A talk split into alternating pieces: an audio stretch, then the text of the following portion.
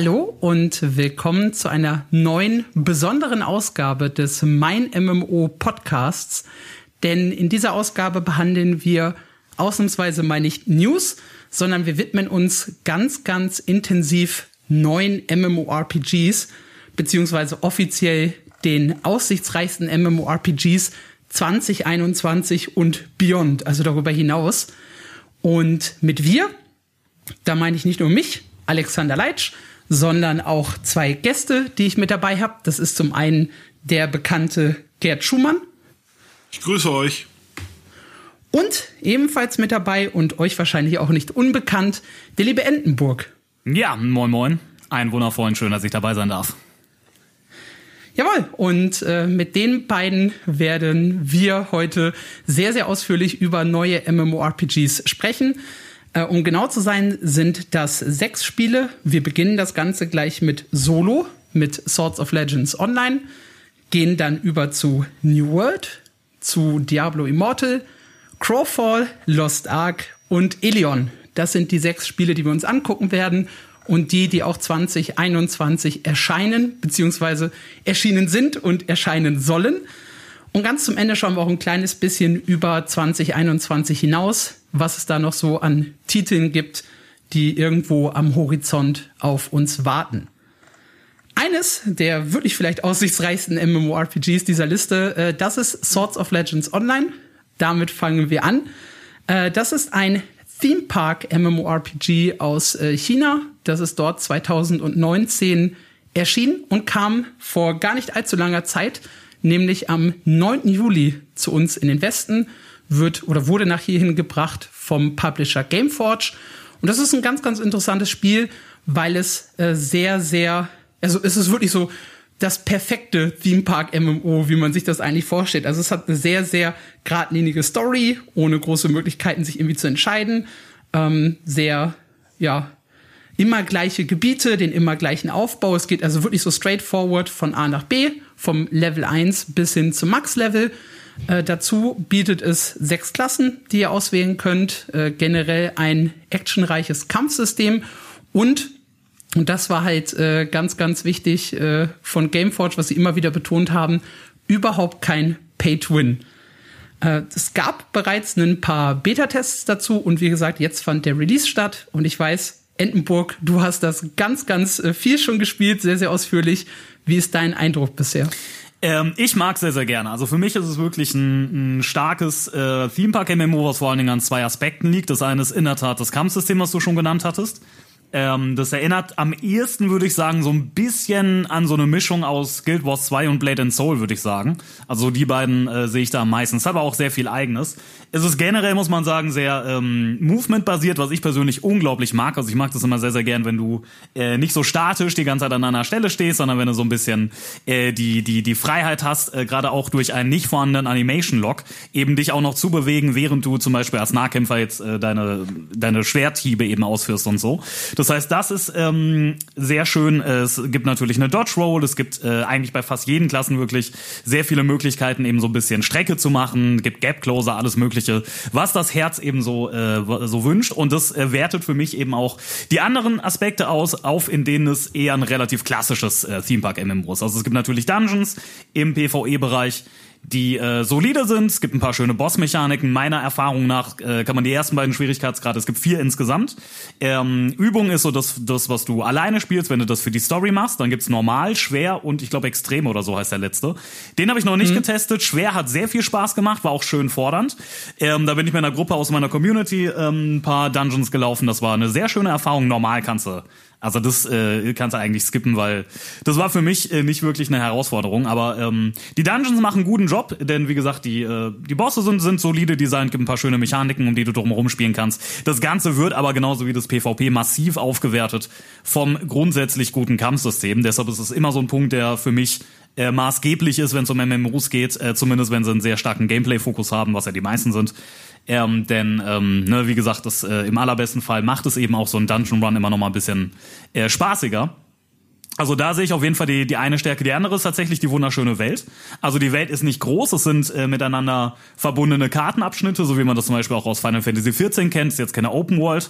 Ähm, aber äh, und auch relativ klein gehalten, wie ich finde, dafür relativ stimmig im Detail. Also du hast keine suggerierten Weiten, wo du jetzt irgendwie wie bei was weiß ich Skyrim oder auch bei noch bei einem anderen Titel, über den wir heute sprechen werden, irgendwie da Ewigkeiten irgendwelche äh, Bergwipfel äh, in, in 20 Kilometern Entfernung äh, dir dir angucken kannst, sondern das Ganze ist schon relativ kompakt, aber wie gesagt recht stimmig, äh, eine schöne Atmosphäre und die Grafik ist halt wirklich gerade für unsere Verhältnisse schon, würde ich sagen, eines der besten, wenn nicht das bestaussehendste MMO, was wir derzeit äh, spielen können. Das das sind so auf jeden Fall die positiven Aspekte. Um äh, mal an jemand anderen überzugehen, äh, werde ich jetzt nicht auf die negativen direkt mal eingehen, aber das sind wie gesagt so die beiden Dinge, wo ich sagen würde, ähm, da scheint tatsächlich oder da kann tatsächlich Solo äh, glänzen in den beiden Bereichen.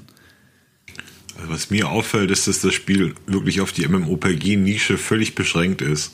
Du hörst außerhalb der MMOPG-Nische ist das Spiel völlig uninteressant. Ich glaube, die, die großen Gaming-Seiten haben nicht mal darüber berichtet. Also es ist überhaupt keine keine Außenwirkung da. Äh, ich glaube, es ist auch gar nicht auf Steam gekommen, oder? Es ist doch nur auf bei Gameforce. Doch, doch, doch, ist auf Steam. auf Steam. Hat aber wirklich überhaupt keinen, also keinen, keinen Klacks gemacht, der ganze Aufschlag. Also wie, äh, wenn du, wenn du im Wald einen Baum fällst und ähm, du hast keinen Aufschlag, ist er wirklich gefallen. Also es ist ja kein, kein Klacks im Teich. Könnt ihr euch vorstellen, woran das liegt, dass man so wenig über Swords of Legends außerhalb der kleinen MMOPG-Blase spricht? Also ich glaube, ein Aspekt ist tatsächlich dieses Asia-Setting. Ich glaube, da sind einfach unheimlich viele Menschen in den letzten Jahren äh, gebrandmarkt und haben halt Vorurteile äh, gegenüber diesen Spielen. Ich meine, Bless Online war ein absoluter Reinfall und hatte halt auch so ein bisschen Hype irgendwie außerhalb der Blase. Mhm. Ähm, Astelia, das später kam, war jetzt auch nicht äh, überragend, wenn halt auch nicht so ein so ein so komplettes False Advertising. Und ich glaube halt einfach, irgendwann ist man auch so, dass 16. Asia MMORPG äh, von der Stange so ein bisschen satt. Und ich glaube, das hat sich so, so manifestiert. Ich finde allerdings, dass Solo eben genau nicht das 16. MMORPG ja. von der Stange ist. Aber es wirkt halt auf den ersten Blick erstmal so optisch. Ich habe auch das Gefühl, wahrscheinlich hat auch Gameforge einfach nicht diese Strahlkraft, um ein Spiel so über Nacht groß zu machen, wie Blizzard oder, oder Amazon. Dass, dass du aber sagst, äh, da kommt ein neues MMOPG und weil Amazon das macht, muss das ja spannend sein und wir, wir wollen den Mainstream darüber unterrichten. Sondern es wirkt wirklich wie ein Spiel so innerhalb dieser Blase. Also dabei haben ja gerade Asia-Spiele durch den Erfolg von Genshin Impact eigentlich das Tor im Westen steht weit offen für die. Und es wundert mich eigentlich, dass das Spiel ja so gut ankommt und so gut rezipiert wird, aber dass es so wenig Aufsehen macht, so wenig Einschlag hat. Es hat noch keine Strahlkraft. Es liegt vielleicht auch tatsächlich an diesem Zeitpunkt, äh, dass das Sommerloch 2021 besonders tief ist durch die anhaltende Corona-Pandemie und dass es jetzt endlich Lockerungen gibt und die Biergärten sind voll und die Wohnzimmer, wo die Leute sitzen, um zu zocken, sind eher leer. Ja, das ist ja so genereller Trend, den wir erleben, dass halt gerade so äh, Service-Spiele nicht ganz so gefragt sind, wie das eine lange Zeit der Fall war. Ich habe gerade mal geschaut, übrigens, es ist bei Steam mit, mit knapp 10.000 Spielern im Peak gestartet und halt mit äh, gerade 77% positiven Reviews. Ja nicht überragend, aber ja. es ist halt auch auf jeden Fall kein kompletter Reinfall. Also das ist. Es ist eigentlich eine schöne Chance, wäre jetzt so gutes Spiel erscheint im Sommer. Das hat ja damals vor, vor fünf Jahren ist Ark Survival Evolved explodiert. Das kam aus dem Nichts auf den Hacken von einem Jurassic Park, Jurassic World Film, der in den Kinos kam und da war das mal im Sommer lang ein Riesenhit. Und du weißt noch vor ein paar Jahren Teamfight Tactics, wo auch im Sommer kam, hm was wo nichts sonst war und plötzlich war Teamfight Tactics ein Spiel, über das alle gesprochen haben. Zusammen mit ähm, Dota Underlords hieß das, glaube ich. Ja. Also es wäre schon, eigentlich ist im Sommer immer Platz für ein gutes Spiel, das keiner auf der Rechnung hat und das zum Hit wird, aber äh, Swords of Legends Online scheint das nicht nutzen zu können, diese Chance. Also wenn wir über Prognosen schon so ein bisschen reden wollen, dann wäre meine ähm, Hypothese oder mein, mein, meine Annahme, dass ähm, Solo sich eher so auf langfristige Sicht etablieren wird. Mhm. Weil in der Tat ist äh, einerseits ist richtig, dass ähm, es diesen äh, Heil nicht gab sozusagen. Also es ist tatsächlich relativ, es kam ja auch relativ überraschend, muss man sagen, also auch für uns ja.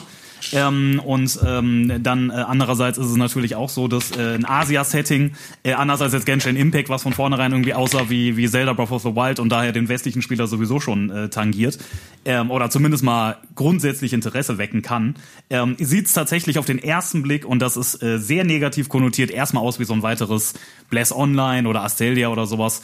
Äh, und die äh, Unterschiede, die äh, offenbaren sich ja tatsächlich dann erst, wenn man sich das Ganze mal intensiver anguckt. Aber dafür muss man es sich eben erstmal in intensiver angucken und dann sieht man, okay, es gibt keinen Pay-to-Win-Shop, es gibt keine Grindmühle, wie man das vielleicht äh, gewohnt ist und so weiter und so weiter. Ein sehr, sehr gutes Kampfsystem und so, aber dafür sind ja viele, viele Schritte dazwischen nötig sozusagen. Das heißt, ich würde annehmen, dass ähm, es hat ja durchaus Qualität da. Also wie gesagt, gerade im Bereich der klassischen Theme Park-Elemente, es hat ja auch durchaus einen Story-Fokus. Ähm, also es wird recht aufwendig in vielen, vielen Cutscenes zum Beispiel erzählt. Er ist auf jeden Fall solide gemacht und ähm, auch da kann natürlich dann der ein oder andere langfristig vielleicht von angesprochen werden. Aber wahrscheinlich wird es tatsächlich eine Weile dauern ähm, und äh, schlägt nicht so raketenartig ein. Denn in der Tat, ja, ähm, ja da äh, ist kein allzu großer äh, Hall zu hören gewesen von diesem Baum, der da gefallen ist, um bei der Metapher zu bleiben. Damals das vor, vor ein paar Jahren kam jetzt das Secret World raus, was auch so ein Spiel war, wo eigentlich alle gesagt haben, die es gespielt haben, oh, das ist viel besser, als es aussieht und eigentlich hat es mehr Spieler verdient. Aber das hat hier dein Lieblingsspiel Guild Wars 2 und Diablo 3 kamen gleichzeitig raus und haben das schön mhm. gekillt damals. Und das ist, kam dann auch, das war dann so eine Perle, die über Jahre, wo man gesagt hat, das müsste man entdecken, das müssen mehr Leute finden, das hat aber nie funktioniert. Und ich habe ein bisschen die Angst, dass Swords of Legends es auch schaffen würde. Wir haben ja vor, vor einem Jahr Card Gameforge als Vorgängerspiel sozusagen Kingdom Under Fire 2 gebracht, was auch eine relativ gute Rezeption hatte zu Beginn und danach ist es aber sehr rasch verflacht und ich hoffe, dass Swords of Legends, weil das jetzt auch in China deutlich besser läuft, dass das ein besseres Schicksal hat. Aber das, ja. ist das, glaube ich, das Hauptargument, äh, warum ich halt Chancen bei, bei Solo sehe ähm, dass es halt in China äh, sehr, sehr gut lief oder beziehungsweise so gut lief, dass es halt ständig weiterentwickelt wird. Das ist immer so ein bisschen schwer, da tatsächlich zu sehen, ähm, anders als in Korea, da gibt es ja diese schönen Gaming-Charts, aber in, in China ist es nicht ganz so leicht zu erkennen, wie viele Spielerzahlen so ein MMORPG tatsächlich hat. Kann man aber es gab kann man ja? einfach mal sagen, der Titel ist so belanglos, dass sich den keiner merken kann. ja, der Titel also kann man einfach mal sagen, der Titel ist wirklich Swords of Legends. Also es könnte auch Legends of Swords heißen, das wäre genau dasselbe. Das könnte irgendwas, King of Garden, Rose of Queen, was weiß ich. Furchtbarer Titel. Also ja. Das, das ist absolut richtig, ja. Aber wie gesagt, es gab halt große Erweiterungen, es gab schon drei neue Klassen, es gab eine komplette Verdopplung des Level Caps. Also das ist halt zumindest der Unterschied zu Kingdom Under Fire 2 wir haben halt, oder es gibt auf jeden Fall genug Content in der Pipeline, der theoretisch abgerufen werden könnte von Gameforge. Und mhm. das äh, zeigt auch so ein bisschen die erste Roadmap, die haben ja schon so einen Ausblick gegeben. Mit den ersten Raids, die kommen. Im Prinzip gibt's jetzt, glaube ich, alle zwei Wochen ein Update mit einem neuen Dungeon, mit äh, neuen Schwierigkeitsgraden, mit allem drum und dran. Und das muss ich sagen, stimmt mich halt dann wieder so ein bisschen positiver. Einfach um dran zu glauben, dass das halt sich mit der Zeit ja. so entwickelt, wie Entenburg das gerade gesagt hat. Aber guck mal, wir haben jetzt auch nichts, worüber wir sagen können, dass das Besondere im Spiel. Wir sagen nur, das, was es macht, macht es sehr gut. Aber du kannst jetzt nicht sagen, dass er dieses eine Killer-Feature, wie damals, was du bei Wildstar hast du gesagt, die haben diese verrückten Rassen und die haben dieses Telegra Telegrafensystem und so.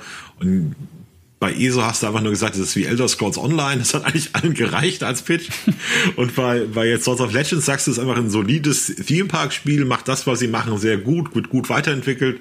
Aber es fehlt so dieses eine Ding, wo man sagt, das musst du spielen, weil das hat dieses, mh, hm, ja, dieses eine um. Also in meiner Blase ist es tatsächlich so, dass ganz viele Dungeon- und Raid-Freunde, die halt äh, in Final Fantasy auch kompetitiver mhm. raiden, ähm, dass die halt sagen, äh, das macht richtig, richtig Bock und ich habe halt äh, Lust darauf, die Dungeons und die Raids zu entdecken.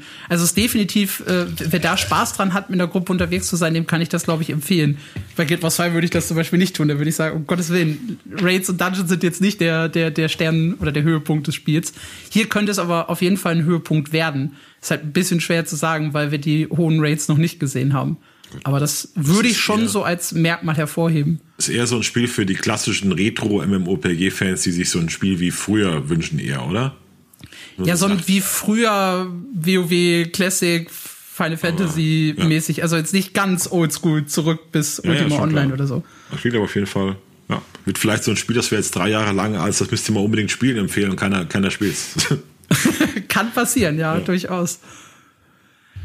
Ein Spiel, bei dem ich mir aber sicher bin, dass wir äh, nicht drei Jahre sagen, es wird keiner spielen, sondern es äh, wird, glaube ich, Hit or Miss. Das ist New World. Entenburg, fang mal an, ein bisschen was dazu zu erzählen.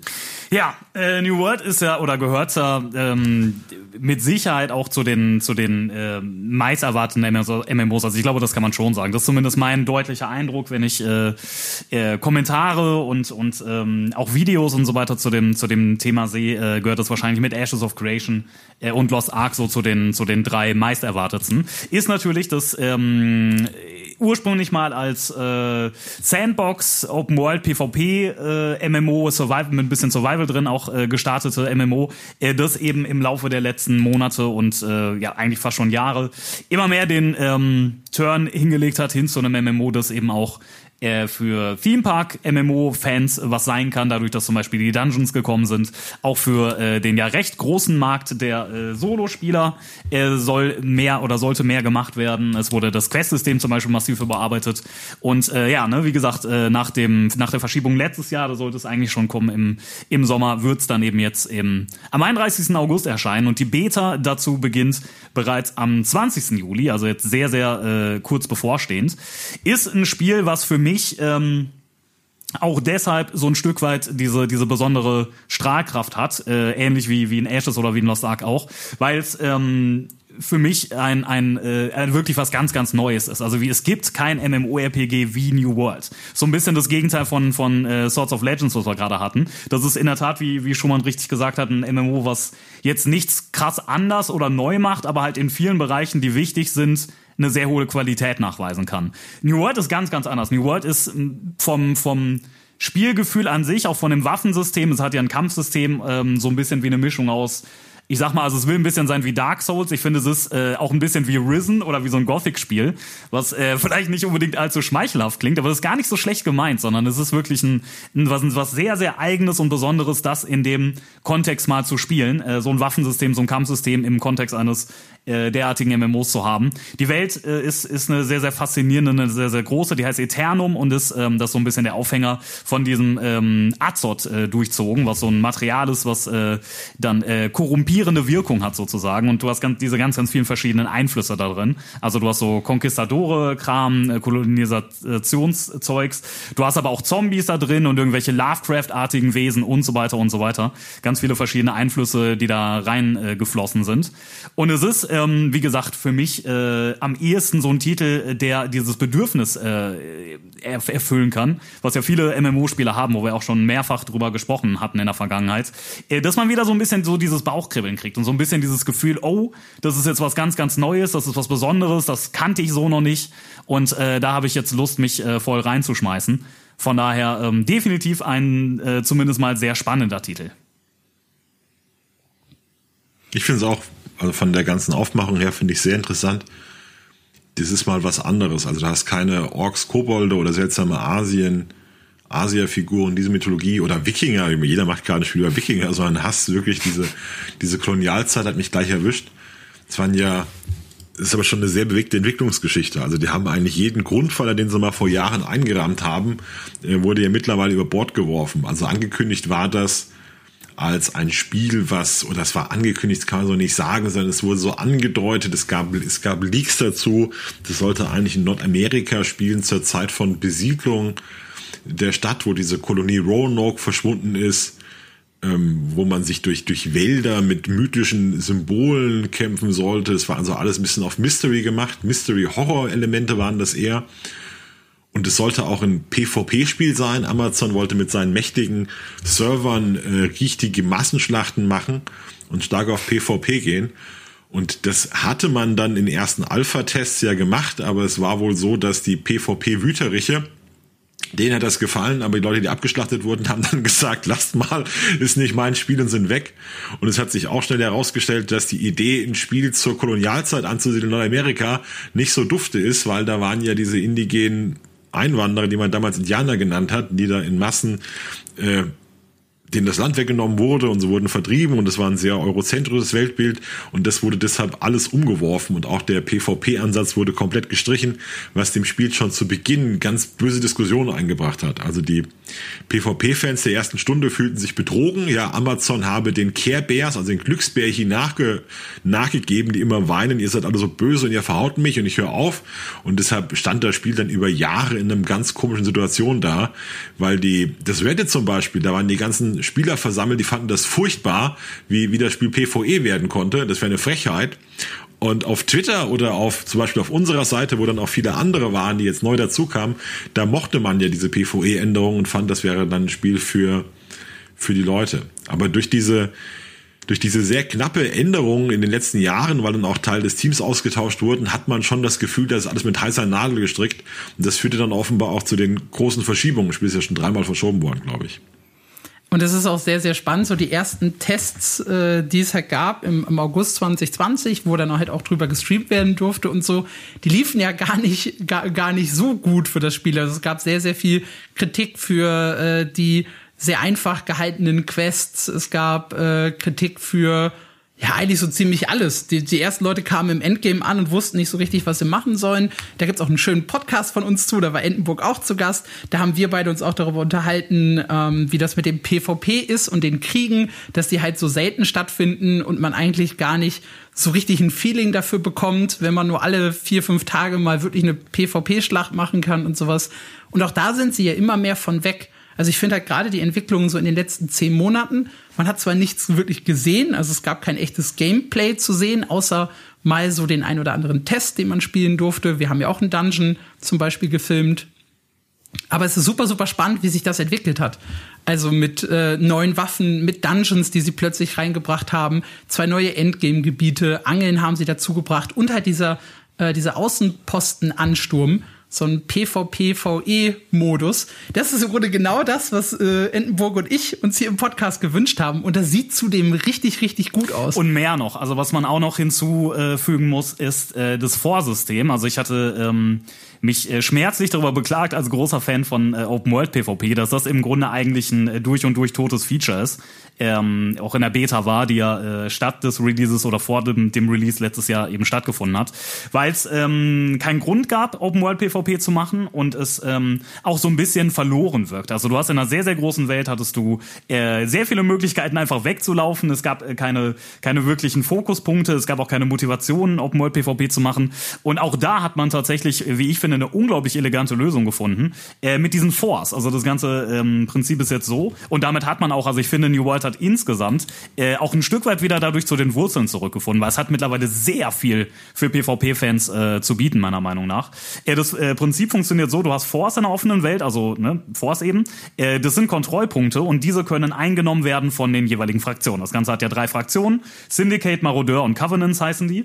Und je nachdem, ähm, welche Fraktion äh, so einen vorhält. Ähm, diese Fraktion bekommt dann Boni, also zum Beispiel ein bisschen schnelleres äh, Crafting bzw. Abholzen, also äh, Sammelberufe oder kleinen Erfahrungspunkt-Boost und so weiter und so weiter. Es gibt äh, generelle Boosts und jedes Vor hat nochmal einen uniken Boost, also was ein, ein besonderes Feature. Und ähm, damit schafft man natürlich in der offenen Welt äh, so Punkte, um die man immer wieder so ein bisschen drumherum spielen kann, die man einnehmen kann, wo sich Fights äh, drumherum entwickeln, vielleicht auf dem Weg dahin schon. Äh, und das ist für mich tatsächlich eine sehr, sehr schöne, ein sehr, sehr schöner Ansatz. Wird man natürlich gucken, ob es äh, gelingt, aber für mich klingt das sehr, sehr durchdacht und sehr gut. Äh, ein schöner Ansatz, eben wie gesagt, dieses Open World PvP zurückzubringen. Und in der Tat, wie Alex gerade schon gesagt hat, der Outpost-Modus ähm, ist natürlich genau das, was wir uns gewünscht hatten. Denn ich persönlich äh, habe mich sehr verliebt in diesen 50 gegen 50 Modus. Den durften wir ja mal antesten, vor Jahren schon oder vor mittlerweile, ich weiß nicht, anderthalb Jahren oder so. Und das macht, hat sehr viel Spaß gemacht, ähm, auch wenn der damals der geteilte Waffen-Cooldown noch extrem genervt hat, der mittlerweile ja Gott sei Dank auch entfernt wurde. Das heißt, ne, da war es so, du hattest halt, sagen wir mal, den Bogen, da hast du dann deine Q-Fähigkeit benutzt, dann bist du aufs Schwert gewechselt und hattest aber immer noch diese 30 Sekunden Abklingzeit äh, auf deiner Q-Fähigkeit. Völliger Blödsinn. Gott sei Dank haben sie da äh, auch drauf reagiert. Aber ne, also das war auf jeden Fall schon so ein Ding, äh, da ähm, habe ich gesehen, dass da PvP-Potenzial ist. Aber das findet natürlich nur zu begrenzten Zeiten statt. Das heißt, das sind, das sind diese ganz, ganz großen ähm, äh, Territorialkriege. In New World geht es ja auch viel darum, wer hält welches Territorium, äh, Territorium, wer hält welche Siedlungen, die können ja auch ausgebaut werden, da sind dann wieder die PvEler im Spiel, die da mithelfen können, äh, damit dann die Schmiede verbessert werden kann und so weiter und so weiter. Äh, aber es fehlte eben dieser, dieser dauerhafte Modus, wo man einfach mal sagen kann, ich habe jetzt Lust, da mal zu, zu queuen für oder das zu machen für. Und da ist in der Tat jetzt Amazons Antwort, das kam jetzt äh, jüngst als Video auf dem äh, New World Kanal eben dieser Outpost-Modus, wo du eine Mischung hast aus PvP und PvE-Elementen. Finde ich eine schöne Möglichkeit und finde ich sehr interessant und bemerkenswert, äh, wie man da in der in der äh, in den letzten Monaten eben doch äh, einerseits für für die PvEler natürlich mehr gemacht hat, denn du musst so ins Boot holen, ansonsten ist der Nischendasein gewiss. Ähm, und eben andererseits aber auch die PvPler da alles andere als vergessen hat. Also ich sehe ich seh mich immer so ein bisschen als, äh, als Anwalt der PvP-Spieler fast schon, weil die wirklich sehr viel zu leiden haben meistens. Sind ja nun mal auch in der Unterzahl. Und äh, da muss man wirklich mal ein Wort des Los aussprechen. Also das haben sie ähm, wahrscheinlich, wenn das alles so klappt, echt gut hin, hinbekommen mit dem Outpost-Modus und mit dem Open World 4-Modus. Was man halt auch sagen kann zu New World, weil wir vorhin dieses Thema hatten, ne, wirklich, wirklich Besonderheiten mit dem Kampfsystem, mit dem Setting und äh, halt auch mit diesem, ja, ich sag mal, Fokus auf PvP jetzt wieder verstärkt zum Ende hin ähm, und diesen Kampf um Force. Da hat New World tatsächlich ein paar Eigenheiten, die halt die meisten anderen äh, MMORPGs und gerade die Theme Park MMORPGs so nicht haben. Wo ich halt auch so ein bisschen kritisch, äh, oder was ich so ein bisschen kritisch sehe, äh, das Kampfsystem ist, finde ich, ideal für PvP. Es hat halt so ein bisschen so ein bisschen Schere Stein Papier Prinzip, dadurch, dass ich halt wenige Fähigkeiten habe, äh, viel blocken und ausweichen muss und halt mich sehr sehr stark auf den Gegner konzentrieren ich bin noch nicht so ganz sicher, wie das in Dungeons funktioniert. Ich habe ja jetzt äh, schon schon das bei dem Preview-Event Dungeons spielen dürfen. Ähm, ja, das, das lief nicht ganz so ideal. Also wenn man das so klassisch mit, mit äh, Tank-Heiler DD vergleicht und irgendwie mit, mit vielen Fähigkeiten und Rotationen und wie hole ich das Beste aus meinem DPS raus und so, das ist dann halt am Ende New World nicht. Also da muss man halt so ein bisschen mit dem Kampfsystem, finde ich, noch differenzieren. Da weiß ich nicht, wie gut das mit Dungeons am Ende harmoniert. Also ich glaube, bei New World sehe ich wirklich viele rote Flaggen. Achtung, das ist gefährlich. Also wir, wir reden immer sehr positiv darüber, weil die Grafik auch gut ist und weil wir die Vision mögen. Und ich glaube, das Problem ist, dass die, dass das Skelett des Spiels, also die Struktur, die Systeme, die sind schon solide, aber ich glaube, das Fleisch wird einfach schwach sein. Also der Content, den sie raufknallen. Durch die vielen Probleme im Release ja, in der, in der Entwicklungsphase durch die vielen Verschiebungen werden sie einfach wenig Inhalte haben, mit denen sie starten können. Es wurde ja schon mal so in Ausblick gezeigt, da war ich erschrocken, dass da viele Quests daraus bestanden, töte 100 Wölfe, nimm dir das Fell von, äh, Fell 50 Bäume, nimm dir das Fell von 50 Luchsen oder was weiß ich, äh, bau mal Kupfer ab, bau mal Bronze ab, das waren so diese, diese Version von Quests und ich fürchte, durch die geringe Zeit, die sie in der Entwicklung hatten, weil sie so viel Zeit verplempert haben mit, mit der PvP-Ausrichtung und den Schüben, sehe ich da schon Probleme. Und es scheint auch ein, ein Team zu sein, das das jetzt ihr erstes Spiel rausbringt, wo man sich auch fragt, ob Amazon das so stemmen kann. Die hatten ja schon zwei Spiele rausgebracht, dann waren das vielleicht auch andere Studios, ja, aber die beiden, die sie rausgebracht haben, sind beide versenkt worden, noch sehr früh in der Phase.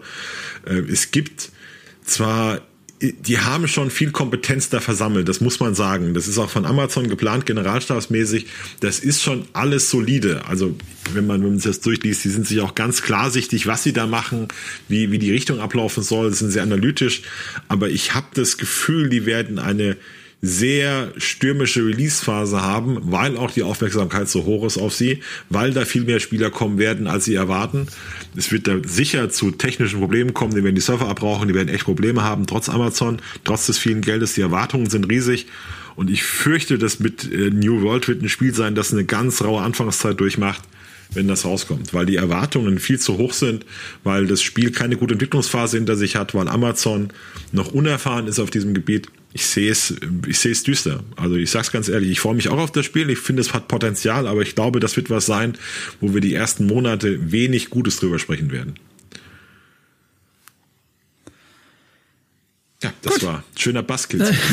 Jetzt, jetzt hast du schön die Stimmung gedrückt, ja, der, der Hype von Edinburgh Also ist weg. vielleicht, Ähm, ich, ich würd, in einigen Punkten würde ich zustimmen, in anderen nicht, aber vielleicht muss man da auf jeden Fall auch äh, differenzieren zwischen PvE und PvP. Weil im PvE-Bereich würde ich äh, größtenteils zustimmen. Ähm, das ist tatsächlich alles relativ schnell gemacht worden. Ne? Also auch die allein mal eben so eine so eine äh, aufwendige Quest-Reihe zu implementieren ist ja nicht ohne, wenn die eine Qualität haben soll. Denn in der Tat war es äh, in der Beta letztes Jahr noch so, dass es äh, im Wesentlichen eine verschiedene Questart gab, nämlich töte zehn äh, Monster und äh, loote dabei immer diese fünf äh, Schachteln oder Kisten oder Truhen, die es da immer so gab. Also die, die es gespielt haben, die werden das kennen, ne? diese diese Sammelbeschäftigungen sozusagen. Das war mehr oder weniger die einzige Questart. Das ist natürlich äh, schwer und wird in der Tat, da, da gehe ich total mit, äh, wahrscheinlich auch eine ganze Weile dauern und am Anfang relativ rau sein und höchstens Potenzial aufschimmern lassen, bis man da an einem Punkt ist, wo es wirklich äh, in, in dem Bereich stark ist.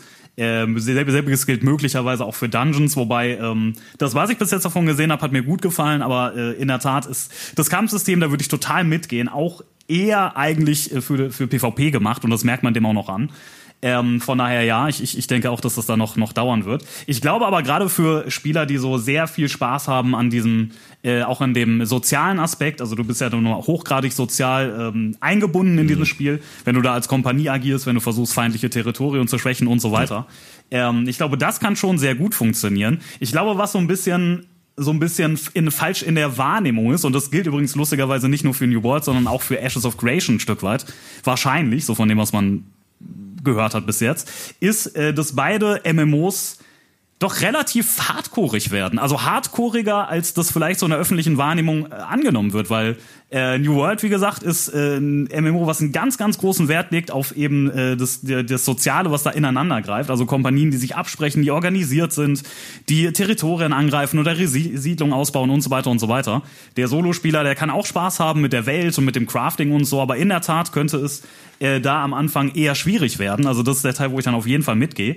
Ähm, und äh, von daher, ich, das wirkt für mich auf jeden Fall wie ein Spiel, wo die Suchtis äh, wesentlich mehr rausziehen können. Und selbiges gilt ja auch, äh, soweit man das jetzt zumindest grob abschätzen kann, für äh, Ashes of Creation, weil ja auch da ein ähm, ein MMO als so ein bisschen als Vorbild äh, dient, wenn man äh, sich so ein paar Interviews mit Steven Sharif mal angeguckt hat, nämlich Arc Age, ein MMO, das ich extrem schätze, aber das, äh, das eine massive Probleme hatte, massive Fehler hatte, aber dass er auch sehr viele tolle Ansätze hatte, die eben äh, unter anderem in, in Ashes so ein bisschen ja teilweise auch aufgegriffen werden. Da muss man sich nur mal das Klassensystem Also angucken. Und auch das ist natürlich hochgradig ein Spiel für Suchtis. Und äh, für Also bei New World. Also ich, ich glaube, du hast recht. Also wenn New World diese, diese Rolle schafft, sozial, Twitch, ähm, Proximity Voice Chat und darüber einen Hype erzeugt, wirklich über den PvP-Aspekt, der über vieles hinwegtäuschen kann. Wenn die Leute es spielen wie eine Art Eve Online im, im Mittelalter oder in der Kolonialzeit, dann könnte das ein überraschender Hit werden.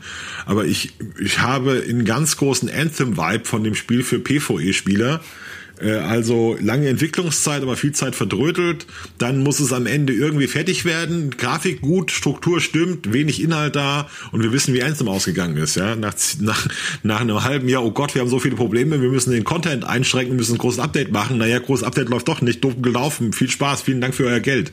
Und da- das ist schon so eine Gefahr bei, bei New World, die ich sehe.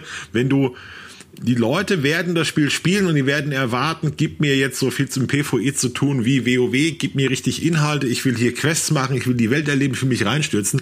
Und das wird ihnen New World nicht bieten können. Und wenn du dann sagst, ja, da ist aber sozialer Aspekt und das ist so, da ist halt die Erwartungshaltung, ist wirklich die Frage, ob die Leute so in das Spiel starten mit, ich will mir hier eine Community aufbauen, ich will hier meinen, meinen Streamer über verfolgen, wie er auf Twitch spielt, ich will hier in Schlachten kämpfen. Oder ob die sagen, ich will hier einlocken, will mich berieseln lassen, will hier Quests machen und will im Mittelalter WoW spielen. Ja, das stimmt natürlich, klar. Also das wird tatsächlich mit genau dieser Erwartungshaltung wird es stehen und fallen. Also ist natürlich, man kann ein bisschen sagen, selber schuld, weil wenn man sich äh, informiert, dann eigentlich kann man auf den Trichter kommen, was man da erwarten kann und was nicht. Aber nichtsdestotrotz ist wahrscheinlich die Prognose richtig, dass sehr viele Leute genau mit der Erwartungshaltung da reingehen werden. Und dann äh, gehe ich da total mit. Also da glaube ich dann auch, dass es da äh, einige enttäuschte Spieler geben kann, die eben das nicht finden, wenn sie äh, genau das erwartet haben. So ein WoW-Mittelalter zum Beispiel.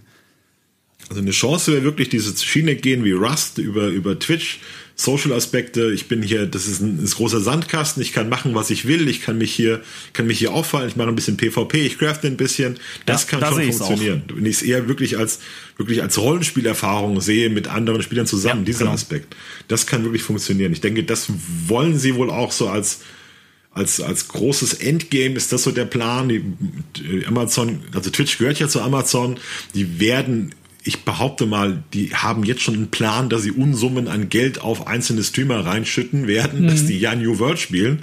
Da werden sich also einige die nächsten Monate eine goldene Nase verdienen. Kollege, Kollege Rotbart, Asmon Gold und so, sie werden richtig Geld machen, nehme ich an. Äh, und dann mal sehen. Vielleicht kriegen sie auch ein paar Shooter-Spiele dazu. Ninja guckt sie das an vielleicht oder so. Das wird so der, das wird so der Plan sein. Bin mal gespannt. Ja. Also was man halt auch nochmal sagen muss, es wird halt wirklich, also ne, die, die Quests waren schon sehr, sehr eintönig und das wird keine klassische Questlinie mit einer großen Story sein, an deren Ende irgendwie Sylvanas steht und von euch abgemetzelt werden kann oder sowas, sondern das ist halt wirklich, wenn ihr Lore erlebt, dann erlebt, sie, erlebt ihr sie auch so ein bisschen in der offenen Welt mit Zetteln auf dem Boden oder sonstigen Dingen. Also es ist wirklich nicht so ein klassisches äh, Theme Park Story-driven Spiel, um das dann auch noch mal zum Abschluss zu betonen. Ja, ein Spiel, über das auch viel diskutiert wurde, ähm, vor allem äh, weit, weit im Vorfeld, war Diablo Immortal, Schumann. Wie lief das alles ab und was glaubst du, bringt Diablo, uns das Spiel? Diablo Immortal ist wahnsinnig komplex zu erklären, nämlich in einem Satz, das ist Diablo fürs Handy, Freunde. Also mehr muss man eigentlich zu Diablo Immortal nicht wissen.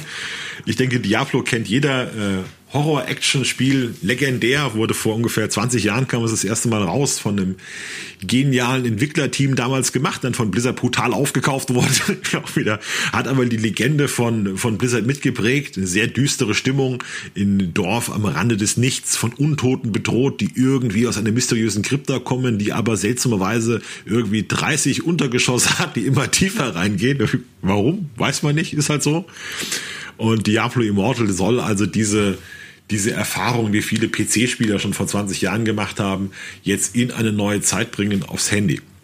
Äh, das Interessante ist, die Spieler haben da, also die erste Reaktion der Spieler war, ach, ihr, ihr seid Sellouts, ihr verkauft uns unsere Jugend, verkauft ihr uns hier für als billiges Casual Mobile Spiel, vor allem weil es noch mit chinesischer Beteiligung entwickelt wurde von NetEase, was natürlich bei den Hardcore Blizzard Fans super ankam. Und die Ankündigung ging damals furchtbar schief. Die waren auf einer BlizzCon, wo also der Saal voller PC-Spieler war, die auf das Diablo 4 warteten, von der sie dachten, das muss doch jetzt nach zehn Jahren mal wieder vorgestellt werden. Doch die Blizzard hatte dann Diablo Immortal und der Saal war damals entsetzt. Es stand einer auf fragte, wollt ihr uns verarschen? Ist das ein Aprilscherz? Und einer fragte, ja, kommt das auch für PC? Und dann sagte der Entwickler, nein. Und dann hat der Saal hat ihn ausgebuht, was vorher bei der BlizzCon noch nie vorgekommen ist. Und der Entwickler schaute also in die, in die Fans, während er ausgebuht wurde und fragte, hey, habt ihr Jungs keine Smartphones oder was? Das war, ging damals als legendärer, legendärer, peinlicher Auftritt in die Welt. Äh, es hat sich, die Lage hat sich beruhigt in den letzten Jahren. Es ist dann Diablo 4 tatsächlich vorgestellt worden und Diablo Immortal also ich kann mir nicht vorstellen, was man noch Gutes über das Spiel sagen könnte, was Blizzard nicht gesagt hat. Die haben Interviews gegeben, haben gesagt, Freunde, wir nehmen Mobile ernst. Für uns ist Mobile genauso eine Plattform wie PC oder Konsolen. Wir lieben Mobile, wir spielen Pokémon Go. Der Ork in unserem Vorgarten ist eine ist ein Pokémon-Stop, ja, wir stehen auf, wir stehen darauf. Dann haben sie auch jahrelang entwickelt. Also man hat ja gedacht, als das angekündigt wurde, es dauert ein halbes Jahr, dass das Spiel raus. Vor allem, weil die chinesischen Entwickler gesagt haben, äh, ja, wir sind mit unserem Teil fertig. Ich weiß auch nicht, was Blizzard da so lange macht. Eigentlich kann das jederzeit rauskommen. Aber Blizzard hat tatsächlich äh, hart an dem Spiel gearbeitet, über Jahre, hat gesagt, das muss perfekt sein, wenn das kommt hat sich von den ganzen bösen Gerüchten nicht irritieren lassen und die haben jetzt schon, oder sagen sie zumindest, haben jetzt schon Post, äh, also nach Inhalts, nee, nach Release-Inhalte entwickelt. Also weitere Klassen, weitere Dungeons. Das Spiel soll rauskommen. Es klingt in der Beschreibung nicht wie ein billiges Mobile-Spiel, sondern es klingt wie ein Full-Featured MMOPG mit vielen Aktivitäten, mit PvP, mit Raids mit ähm, verschiedenen Bosskämpfen. Die erste Alpha kam super an, viel besser als man erwartet hat. Und es ist tatsächlich, sieht alles danach aus, als wäre das ein Riesenhit, wenn es mal kommt. Also meiner Ansicht nach ist das eigentlich narrensicher. Das kann eigentlich kaum schief gehen. Ich finde äh, sehr, sehr spannend halt wirklich, wie viele MMORPG-Elemente dann da tatsächlich reingeflossen sind. Weil es gab ja auch oft, glaube ich, diese Diskussion, Diablo 4, wie viele MMO-Elemente und so kann man damit einbauen. Und jetzt bringen sie im Prinzip in Immortal so ziemlich all das, was man sich da hätte vorstellen können. Eben wie gesagt mit Dungeons, mit Raids, mit äh, PvP-Inhalten. Ähm, und das klingt für mich eigentlich alles sehr, sehr interessant. Ich durfte es auch schon mal kurzzeitig äh, spielen im, im, Rahmen eines Tests, habe allerdings nicht so viel äh, Zeit dafür gefunden gehabt, weil es technische Probleme gab. Aber es machte mi mir gegenüber echt einen sehr, sehr soliden und sehr, sehr guten Eindruck. Und ähm, das Einzige, was, glaube ich, noch so ein bisschen kritisch gesehen wird und worüber es Diskussionen gibt, das ist dieser Monetarisierungsaspekt. Also das Spiel an sich wird ja äh, Free-to-Play, also jeder kann dann halt reinspielen. Ähm, es gibt aber halt auch so ein paar Elemente, die für echt Geld verkauft werden und darunter ähm, irgendwie eine, eine Währung, äh, über die man schneller an äh, legendäre Edelsteine oder garantiert an legendäre Edelsteine kommt. Und äh, das kam nicht ganz so gut an. Also da gab es schon so ein paar Sorgen, ob das irgendwann in Richtung Pay-to-Win billiges Handyspiel geben könnte oder nicht.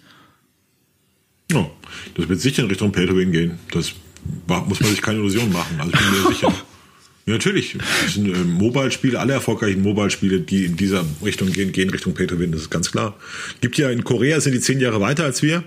Da hat äh, schon vor Jahren haben da visionäre Entwickler, also die natürlich, wo man als PC-Spieler sagt, das kannst du so nicht sagen, das sind alles Halsabschneider und Verbrecher, aber die sind eben extrem erfolgreich. Die haben mit genau diesen Methoden äh, eine Menge Geld verdient. Ja, die haben eine Marvel-Lizenz genommen, haben ein Action-Rollenspiel daraus gemacht und dann levelst du der Charaktere hoch, kannst dann äh, Loot und wenn du halt nicht weiterkommst, kannst du in den Cash-Shop gehen und kannst dir das Geld holen. Äh, kannst dir Geld ausgeben, kannst dir was holen. Also das wird auf jeden Fall in die Richtung gehen, da muss man sich keine Illusion machen. Das wird kein Hearthstone, ja, dass du dir alles so verdienen kannst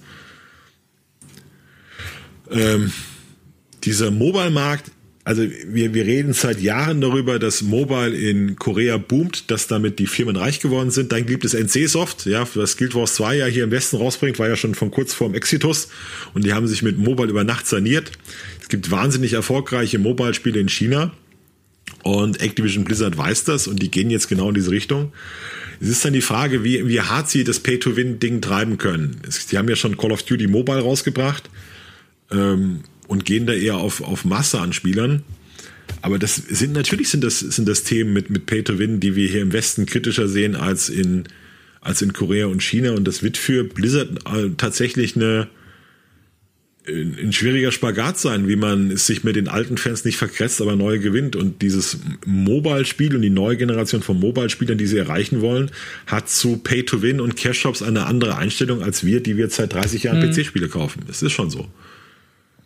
Ich bin jetzt sehr, sehr gespannt, weil es gab noch, äh, also Blizzard hat ja, glaube ich, auch schon so angedeutet, dass sie, also Activision hat angedeutet, dass sie zu ganz, ganz vielen Blizzard-Franchises äh, auch neue Mobile Games planen. Es gab ja, glaube ich, auch schon mal so die Spekulation bei uns in Richtung äh, Warcraft Mobile und sowas. Und ja, das wird, so hart das dann auch für manche PC-Spieler klingt, äh, tatsächlich so ein bisschen auch die Zukunft sein. Ich vor allen Dingen. Die haben das mit Call of Duty, haben das mit Call of Duty gemacht, sind wahnsinnig erfolgreich. Ja, Call of Duty ist das Modell, ist ein Hauptspiel. Äh, dieses Call of Duty Cold War heißt das jetzt. Dazu ein Nebenspiel, das Free-to-Play ist für alle. Das ist Call of Duty Warzone und dazu ein Mobile-Spiel, Call of Duty Mobile. Das ist jetzt genau die Schiene, die auch von anderen Entwicklern kombiniert wird. Wir machen eine große Franchise und drei Spiele dazu, statt jedes Jahr ein neues Spiel zu der Franchise. Ja, und das wird bei bei WoW wird das kommen, das wird bei Diablo kommen, das wird zu Overwatch kommen, das ist genau deren Plan. Äh, ich finde ich finde sehr interessant auch ähm, gerade so ein bisschen auch als als ähm, ja, Role Model fast schon für alles, was danach kommen könnte, wie erfolgreich äh, Diablo Immortal dann tatsächlich wird, weil auch gerade im Hinblick auf das äh, auf den Pay-to-Win-Aspekt oder auf den, den, den Monetarisierungsaspekt, denn äh, wir haben ja anfangs ähm, bei Swords of Legends Online, also bei Solo, schon äh, so ein bisschen über Erwartungshaltungen und Vorurteile geredet, ne, im Sinne von, da kommt halt jetzt so ein asiatisches MMO, was so ein bisschen erstmal auf den allerersten groben Eindruck äh, Blick aussieht wie ähm, so ein so ein Bless Online oder so ein Astelia oder so. Ähm, und das heißt, du hast da diese, diese äh, negative Konnotation, diese äh, negativen Erfahrungen, die man gemacht hat und die dann eben doch einen starken Einfluss auch darauf haben, inwieweit sich eben Hype aufbaut oder nicht. Und äh, dasselbe gilt natürlich in ganz, ganz, ganz immensem Maße auch für, für Mobile Games hier im Westen. Also das ist ja wirklich äh, unglaublich schlechter Ruf, äh, der dem Genre in als Ganzes äh, anhaftet. Natürlich gibt's da muss man da ganz stark äh, differenzieren. Es gibt ja auch sehr große Erfolgsgeschichten mittlerweile. Ich finde zum Beispiel äh, bei Oldschool RuneScape oder bei Albion Online oder auch bei Genshin Impact, das wären so immer so so so ähm, Positivbeispiele, die ich bringen würde, weil sich da äh, das Ganze sehr gut ergänzt äh, zum Beispiel bei Oldschool RuneScape, wo du dann so ein bisschen angeln kannst oder irgendwie sowas machen kannst, äh, während du eben dasselbe Spiel spielst, was du auch auf dem PC spielst. Äh, also da gibt's ja durchaus quasi jetzt schon so die ersten Gegenmodelle, die das ganze, äh, dem ganzen Genre sozusagen oder dieser ganzen Art des Spielens einen etwas besseren Ruf geben oder das ganze Gesellschaftsträger hier bei uns im, im Westen machen. Aber insgesamt ist natürlich trotzdem noch ne, so dieser erste Beißreflex, wenn man Mobile hört, da. Von daher wird sehr interessant, äh, ob Diablo Immortal da so ein Stück weit auch dran rütteln können wird du hast bei du hast bei Genshin Impact hast du ein Riesenproblem mit Monetarisierung. Ja. Das ist ja ein Gacha-System ohne Ende. Trotzdem war das ein Riesenhit. Also man merkt einfach, muss ich halt klar machen, dass wir klassischen MMOPG-Spieler, die wir WoW aufgewachsen sind und die wir Cash-Shops ablehnen und wo uns der Geifer hochkommt, wenn wir nur daran denken, Geld auszugeben in dem Spiel, wir sind nicht die Kundschaft von Diablo Immortal oder wir sind nicht die alleinige Kundschaft von Diablo Immortal, sondern das Spiel richtet sich auch klar in andere Länder, in Wachstumsmärkte wir reden von Brasilien, wir reden von Indien, wir reden von äh, China natürlich und Korea, Südkorea. Und dann reden wir von einer neuen Generation von Spielern, die mit Minecraft aufgewachsen sind, die äh, einem, mit einem Mobile-Gerät so spielen können, wie, wie mit der Tastatur nicht und mit, mit der Maus nicht, sondern die da wirklich eine, eine andere Sicht drauf haben und die auch eine, wirklich eine ganz andere wenn du mit einem Smartphone aufwächst, wo jede App 5 Euro kostet, ja, und wenn du nur der Film dann 8 Euro kostet und wo alles Mikrotransaktionen abläuft, da wächst du komplett anders auf als jemand, der ins Kaufhaus geht sich für 60 Euro den Vollpreistitel holt. Ja, das ist einfach eine komplett andere Sichtweise auf diesen Aspekt. Und wir müssen da auch aufpassen, dass wir nicht zu sehr in unserer Bubble denken, weil das war der Fehler, den, den, den Blizzard da bei BlizzCon erlebt hat. Die haben ein Mobile-Spiel vorgestellt von einer Horde von Leuten, die genauso aufgewachsen sind wie wir und die Diablo 4 wollten. Ja, und das ging furchtbar schief. Aber wir sehen am Erfolg von Genshin Impact, dass Mikrotransaktionen nicht für alle Leute so ich furchtbar auch, sind wie für ähm, uns. Genshin Impact deshalb als Positivbeispiel genannt, weil ich es beeindruckend fand, auf einer Gameplay-Ebene, äh, wie gut das auf, auf zwei mhm. Plattformen äh, performt hat. Also es war auf, auf dem PC, da habe ich es gespielt, da, da hast du dem Ding nicht angemerkt, dass es einen Mobile-Port gibt. Das hat sich einfach grundsolide gespielt. Das Gameplay war richtig, richtig gut. Und auf dem, auf dem äh, auf Mobile soll das eben auch so gewesen sein. Habe ich selber nicht gespielt, aber ähm, eben so ein bisschen mich da reingelesen. Und von daher, das ist super super, super gelungen. Und das ist so das Gegenteil von dem, was man jetzt zum Beispiel bei diesem Odin Valhalla, glaube ich, heißt es, äh, sieht. Da äh, habe ich mir auch mal ein bisschen was zu angeguckt, auch gerade was die PC-Version angeht. Und da denkst du so, die haben vergessen, das Interface auszutauschen. Das ist also einfach ein Mobile-Interface, wo ich mir denke, wer ja. soll das denn spielen? Also das im Leben wird es hier nicht, nicht erfolgreich. Also nicht am PC zumindest. Das, das, das unterschätzt du aber teilweise. Ich habe das auch bei, bei V4 gesagt. Das ist auch das ist so ein MMORPG von Nexon, was auch äh, komplett eigentlich ein Mobile-Game war. Und das habe ich hier gecovert mit dem Anspielbericht und habe halt gesagt, okay, du kannst es halt, habe ich auch gemacht, irgendwie 50 Stunden, während ich gearbeitet habe, im Hintergrund laufen lassen. Dann war ich kurz vor, vor Level 70 oder so und konnte mich dann so langsam ins Endgame schmeißen. Habe halt gesagt, das ist fürchterlich, das macht überhaupt keinen Spaß. Ähm, und da haben ganz, ganz viel drunter geschrieben, ach doch, ich hatte am PC trotzdem Spaß und unterschätzt das nicht. Und hier, guck mal, dafür gibt's coole Cosmetics und so. Also auch dafür gibt ja, es, es irgendwo, irgendwo, eine Zielgruppe. Eine Zielgruppe geben, aber, aber ob die diese, wird also, wirklich größer. Es, es, sieht, es sieht einfach nicht, also wirklich in seinem, in seinem, sieht aus wie Black Desert Online auf Wish bestellt. Also sorry, aber das ist, also das sehe ich wirklich in, in, in, in, also zumindest hier bei uns im Westen und auch im PC, um, um das immer deutlich dazu zu sagen, sehe ich das einfach nicht. Da gibt's einfach keinen Grund, das zu spielen, wenn du auch zum Beispiel Black Desert Online oder sowas spielen kannst. Das ist einfach für mich das Fundament zu schwach. Das Fundament ist, also zumindest von dem, was man jetzt sehen kann, es sieht wirklich furchtbar aus.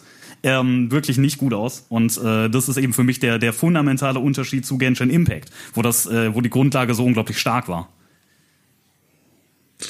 Also ich bin auf jeden Fall sicher, dass Diablo Immortal ein Riesenhit für Blizzard wird. Den haben sie auch bitter nötig. Lief die letzten Jahre nicht gut für mhm. sie. Titan eingestellt. Ähm, Overwatch irgendwie im Nirvana verschwunden, jetzt halt zu Overwatch 2 machen. War ja ihr größter, ihr größter Hit der letzten Jahre.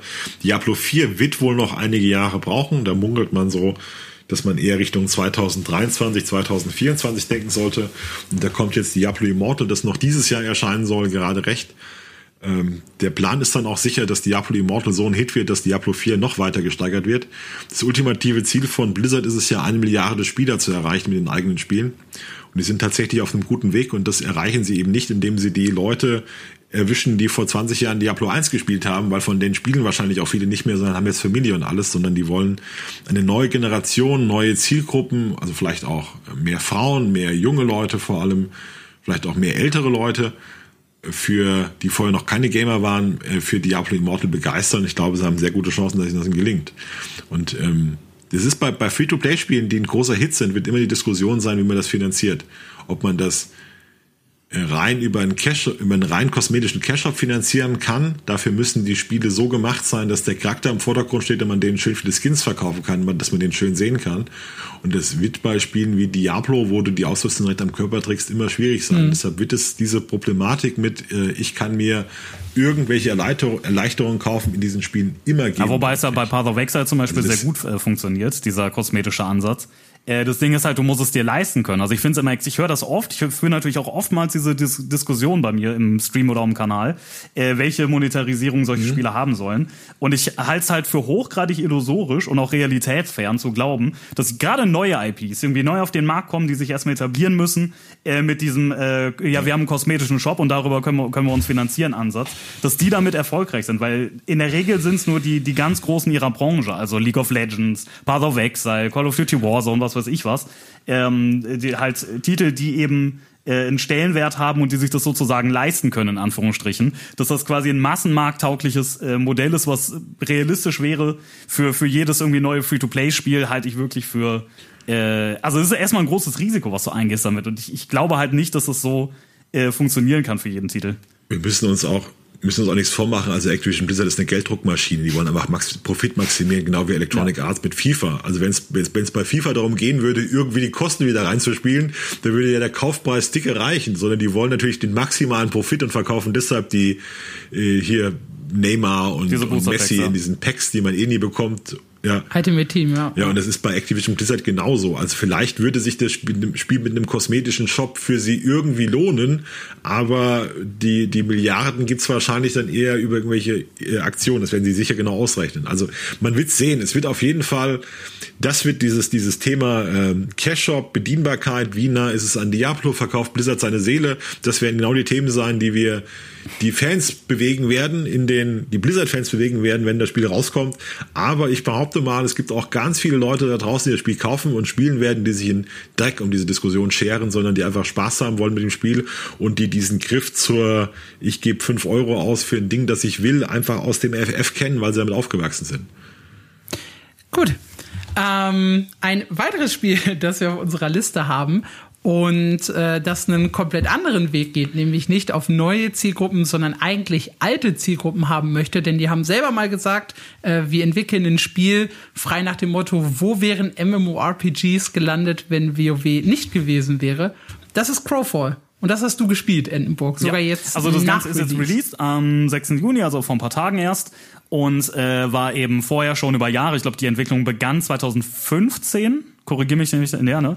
Ähm, also ist schon eine ganze Weile äh, ähm, in Entwicklung, ist ebenfalls mehrfach schon äh, verschoben worden, hat immer auf Kickstarter begonnen und ähm, ist tatsächlich ein MMO, das ähm, äh, ein PvP-Nischen-MMO ist und auch immer sein wollte. Also nichts, was äh, jetzt für den Massenmarkt geht, sondern tatsächlich äh, ein Bedürfnis ähm, bedient und deshalb finde ich es eigentlich grundsätzlich gut, dass ähm, ja nicht so oft bedient wird. Denn wie gesagt, ne, die PvP-Spieler sind nun mal eine, eine Nische, äh, Casual-Spieler, Solo-Spieler, PvE-Spieler sind die große Masse von MMO-Spielern.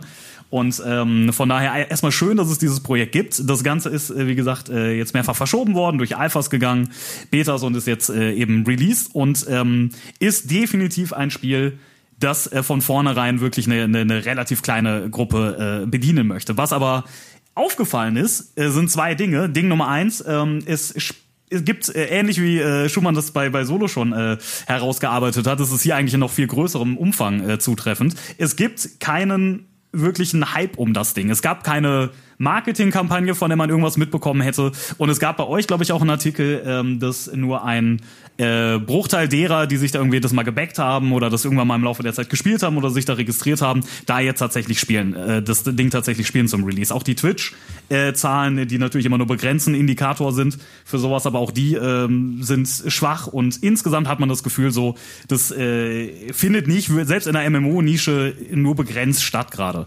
Und es liegt äh, unter anderem an einem Aspekt, also es liegt an zwei Aspekten. Aspekt Nummer eins ist äh, der Zeitpunkt des Releases, denn der ist natürlich maximal fragwürdig gewählt. Also da würde mich wirklich mal interessieren, äh, was da die, die ähm, Intention dahinter war. Das zwischen äh, kurz nach Classic TBC, ESO Blackwood und dann kurz vor Solo, äh, New World Beta und dann noch Lost Ark und so noch, was dann da noch kommt. Also das dazwischen zu legen, man hätte es überall äh, ich glaube, das äh, ist ein Originalzitat jetzt von Schumann aus dem letzten Podcast. Man hätte es überall letztes Jahr releasen können, nur nicht dieses Jahr und erst recht nicht im Juli. Also ein hanebüchener Zeitraum, für den man da gegangen ist. Das ist das eine Problem. Das andere Problem ist, es unterscheidet sich kaum von dem Zustand, in dem es in der Alpha war. Es, es unterscheidet sich ein bisschen. Ich habe es, wie gesagt, ich bin jetzt noch nicht äh, auf Max-Level, das ist Level 30 und dann gibt's danach noch so ein Wesselsystem, wo man aufsteigen kann, aber sagen wir mal Level 30.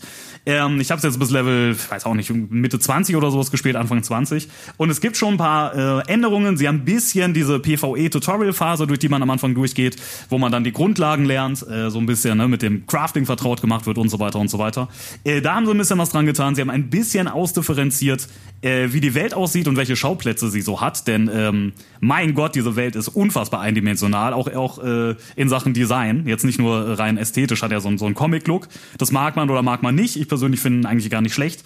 Aber jeder Stein, jedes Haus, jeder Baum sah gleich aus. Das war auch nochmal so ein so ein Problem. Da haben sie ein bisschen was dran getan, aber es ist mehr oder weniger immer noch dasselbe Spiel, was jeder, der daran Interesse hat oder die meisten, die daran Interesse haben, im Laufe der letzten Jahre in dieser Alpha, da musste man das Spiel ja nur für kaufen, da war man da drin, war so eine relativ geringe Einstiegshürde, anders als bei Ashes of Creation zum Beispiel. Äh, die haben das alle mal schon mal gespielt und die haben schon mal eine Kampagne gespielt, die wissen also, was auf sie zukommt und dementsprechend waren jetzt wirklich die Server alles andere als äh, überflutet von äh, spielwilligen äh, Gamern, Zockern, die irgendwie da Lust hatten, äh, da jetzt mit großem Hype endlich ihr Traum-MMO anzugehen. Das war natürlich einige Spieler, auf die genau das zutrifft, aber es hat eben auch in vielen Bereichen noch signifikante Probleme. Äh, die technische Performance ist nicht gut, das Kampfsystem ist überhaupt nicht gut, das Klassendesign ist fantastisch. Ähm, es gibt überragende Ideen, was äh, gewiss. Ich bin ein großer Klassenfan, großer Gameplay-Fan. Man hat sich da richtig was einfallen lassen. Allein der Duellhamster, der in den Boden gehen kann und seine Ulti aus dem Boden rausmachen. Es sind schöne Ideen drin. Aber ähm, das Gameplay ist nicht gut, es existiert kein Trefferfeedback, also einfach keins. Es ist nicht schlecht, sondern es gibt keins. Ähm, du hast eine Map, die eine Katastrophe ist. Du hast ein UI, was auch hochgradig grenzwertig ist und so weiter und so weiter. Das heißt, die Baustellen, das Potenzial ist sehr groß. Ähm, viele tolle Ideen sind reingeflossen, aber die Baustellen sind, sind nach wie vor da. Und ich glaube, äh, das ist das Problem, dass selbst diejenigen, die in diese Nische fallen und Interesse daran gehabt hätten, da mal reinzugucken, vielleicht vorher noch mal geschaut hatten äh, oder jetzt mal kurz irgendwie in den Stream reingeguckt haben, gesehen haben, okay, hat sich nichts oder fast nichts geändert, da muss ich gar nicht erst reinschauen. So, das muss ich jetzt nicht, nicht weiterspielen, weil der große Turn, der nötig wäre, um das Ding auf ein Level zu heben, äh, wo es äh, dann tatsächlich ein, ein richtig gutes MMO wird, der ist halt leider noch nicht äh, passiert. Und ich glaube, das ist auch einer der, der Gründe, warum selbst die Bäcker und selbst diejenigen, die sich angemeldet haben, da jetzt in großen Teilen nicht spielen. Das tut mir persönlich übrigens unheimlich weh, weil ich fand die, die, Idee und dieses ganze Setting drumherum eigentlich super, super gut. Also von wegen, es gibt verschiedene Kampagnen, ähm, man kann quasi ein MMORPG äh, gewinnen, was es ja sonst nicht gibt. Also entweder also jemand, der halt spielt und der zu den besten Spielen überhaupt gehört, am Ende einer Season, der wird halt dann zusätzlich noch mit Belohnungen zugeschüttet und hat dann wiederum schon einen Startvorteil, wenn er die nächste, in die nächste Season startet und ähnliche Dinge. Und hier ist es wirklich so ein straighter Cut. Es läuft eine Kampagne bis zum Punkt X, dann äh, wird die Welt halt verschlungen, zerstört. Die, die gut dabei waren, kriegen ein paar Belohnungen für diese soziale Welt, die Eternal Kingdoms. Da kann man sich dann halt so ein bisschen was mit Housing aufbauen ähm, und dann geht halt das Szenario wieder von vorne los und man fährt dann so als Krähe, ja, seine Seele fährt dann in einen neuen Körper. Das heißt, man spielt eine mitunter neue Rasse, neue Klasse und äh, ja, kann dann quasi im, im, im, in, in dem nächsten Setting wieder richtig loslegen, äh, beziehungsweise in der nächsten Kampagne. Und das fand ich eigentlich ziemlich, ziemlich cool vom Konzept her. Es ging halt mal so eine komplett andere Richtung. Der Titel ist auch gut. Crawfall mit den Krähen und wie dieser Stimmung mäßig aufgebaut haben, das mochte ich alles. muss auch sagen, dass da die Leute, das sind ja MMOPG-Weise, die das entwickeln. Die haben Rev Costa geholt, den großen MMOPG-Vordenker, der einen Blog-Eintrag geschrieben hat. MMOPGs müssen ihre Könige töten. Es muss immer einen Neuanfang geben. Dann haben sie Gordon Walton, der kann stundenlang, also der weiß mehr über, der hat mehr über MMOPGs vergessen, als wir je gewusst haben. Äh, J. Todd Coleman, auch ein Visionär, vor, vor Ewigkeiten schon Shadowbane entwickelt und hat auch Ideen. Dann haben die auch ein erfolgreiches Spiel gemacht, das mit, mit diesem Wizardy 101 oder wie das hieß, das war denen aber irgendwie nicht hardcore genug und dann wollten sie sich nochmal ihren Traum erfüllen. Das ist so eine schöne Geschichte, also man wünscht denen Erfolg. Ashes of Creation hat ja die Entstehungsgeschichte, Millionär will sich das Spiel seine Jugend bauen und die hatten irgendwie so als Entstehungsgeschichte, wir wollen das Genre retten, was durch WoW, durch das furchtbare WoW in die falsche Richtung gelaufen ist und das war so eine schöne Geschichte. Aber wie das jetzt gelaufen ist, also ich habe mich im letzten Podcast schon tierisch darüber aufgeregt, dass die über Jahre gesagt haben, äh, wir kommen nächstes Jahr raus und dann haben sie es doch nicht gemacht. Und sie haben dann abgesagt den Release wieder und wieder, bestimmt fünfmal verschoben den Release mit der Aussage, wir haben nur eine Chance auf den Release, der muss perfekt sein. Und jetzt, Juli 2021, während der Fußball-WM, während der Fußball-EM nach der Pandemie, da habt ihr den perfekten Zeitpunkt, um zu releasen. Kurz bevor äh, Swords of Legends Online kommt. Also das ist eine so wirklich so ein grottenschlechter Release. Man muss es mal sagen, komplett komplett geräuschlos, komplett wirkungslos, der überhaupt nicht mal, der, also der ist so gering, der Release, dass er nicht mal in der Fachpresse, die nur diese, die, die seit Monaten auf einen Release gewartet haben, so richtig funktioniert. Sondern man muss sich ja petzen, ist das schon draußen, was ist, ist da hier los? Ist ja kein Ausschlag, ist ja nur Flatline. Was ist denn da? Also, finde ich völlig unverständlich. Und das sind so schlaue Leute, da ist so viel Kompetenz dahinter. Dann müssen die sich so auf sich selbst konzentriert haben, dass sie nicht verstanden haben, dass gerade ein ganz schlechter Zeitpunkt ist, um das Ding rauszubringen. Wahrscheinlich war das schon alles in Stein gegossen und geplant, sie konnten es nicht mehr verschieben, aber ich kann mir wirklich keinen schlechteren Zeitpunkt rausbringen als jetzt, um, um, um Crawfall rauszubringen. Ich, ich sehe es nicht. Also ich verstehe nicht, wie, wie, was da für Meetings waren, wie das diskutiert wurde.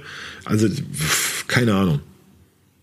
Ich fand das super, als auf Twitter irgendwie einer äh, gesagt hat, da, da gab es ja diese Diskussion um Spielerzahlen, die wir ja auch aufgegriffen haben. Und dann hat einer äh, Crowfall auch getaggt in der ganzen Diskussion und da kam dann als Antwort, ja, we are taking it slow and steady. Ja, su super. Das ist halt, wir haben nur einmal die Chance zu releasen, aber jetzt sagen wir, ja, okay, wir we, we're taking it slow and steady. Ja, Coleman hat gesagt, die Zahlen wären falsch irgendwie, hat ein bisschen Zahlenvoodoo gemacht und die Zahlen wären dann nicht 5%, sondern 25%, hätten mal eingeloggt oder so. Also es war ganz wirkte schon so ein bisschen, ja, kann man immer sagen, wirkte, ja.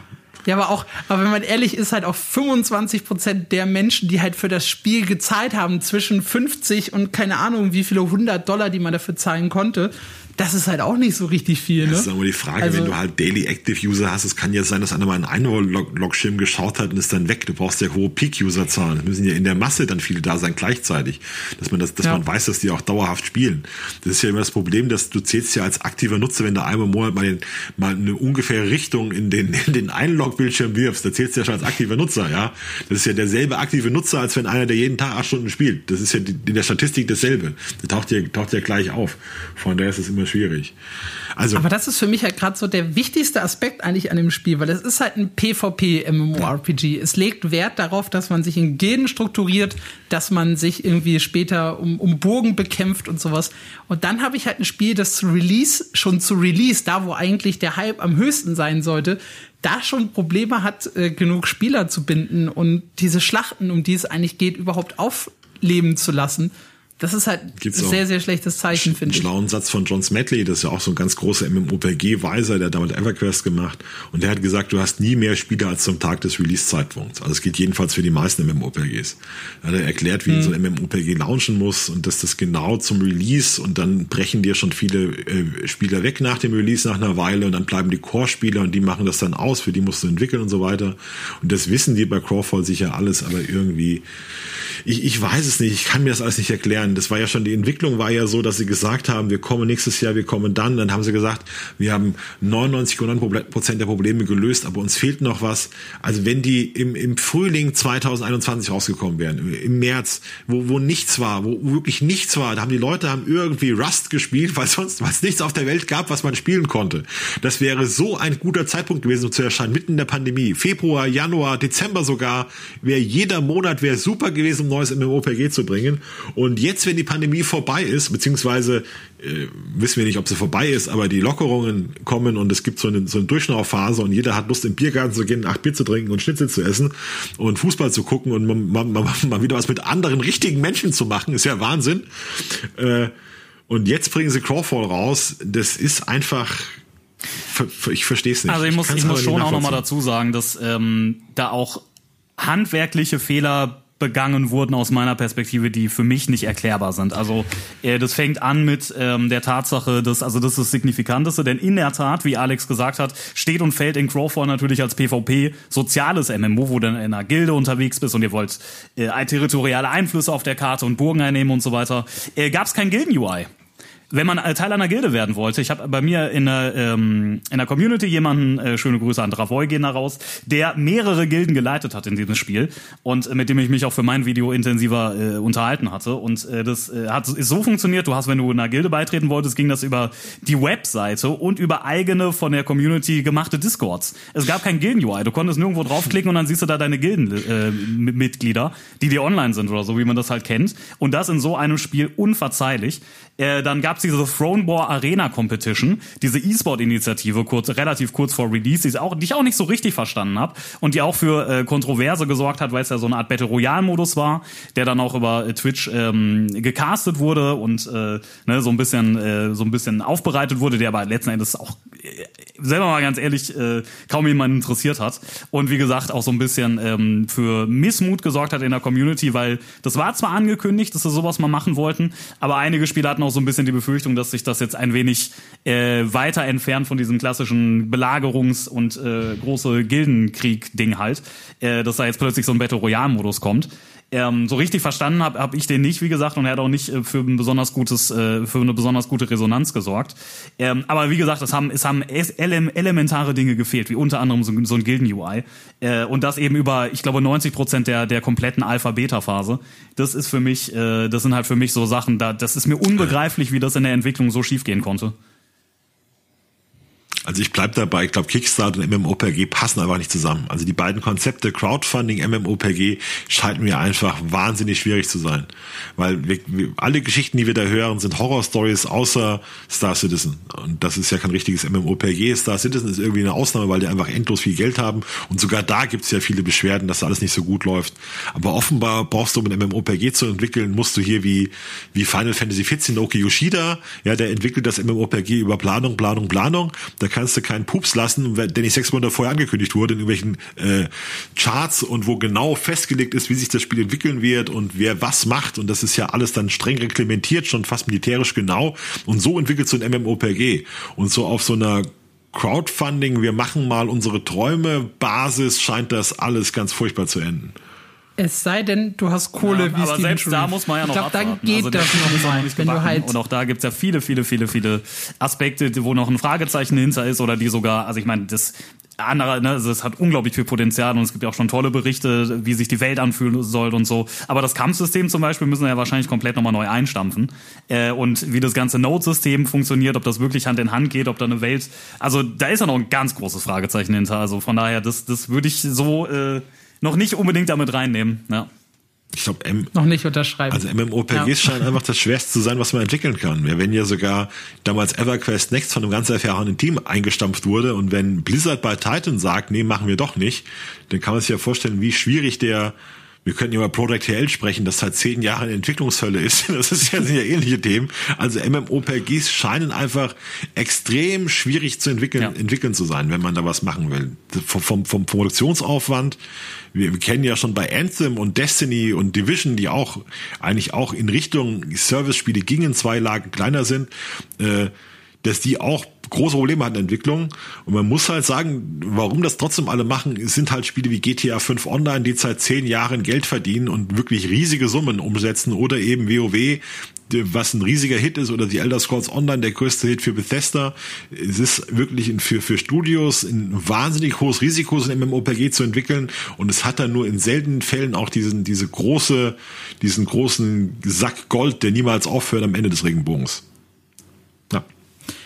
Jo, das nächste Spiel, das vielleicht äh, genau äh, so eins sein könnte, ja, ein äh, Sack Gold am Ende des Regenbogens, das ist äh, Lost Ark bereits in äh, Korea erschienen, da äh, sehr erfolgreich und jetzt 2021 auf dem Weg in den Westen. Schumann. Ja, Lost Ark ist ein ziemlich verrücktes Spiel, weil die verschiedene Genres nehmen und, und mixen. Also es ist ein Action-RPG mit aber MMOPG-Elementen wie ein Full-Featured MMOPG. Hier im Westen vergleichen wir es oft mit Diablo, weil wir die Sicht von oben, diese isometrische Sicht von oben haben. In Wirklichkeit orientiert sich das Spiel aber eher an klassischen MMOPGs wie Guild Wars 2 mit den dynamischen Events, die Guild Wars 2 auszeichnen. Das, was noch spannend ist, die, das ganze Setting ist völlig irre. Also der Cowboy ist dann neben einem Cyborg-Ninja und der kämpft gegen eine asiatische Dämonen mit ewig langen Fingernägeln und irgendwelche sich windenden Tentakeln im Hintergrund.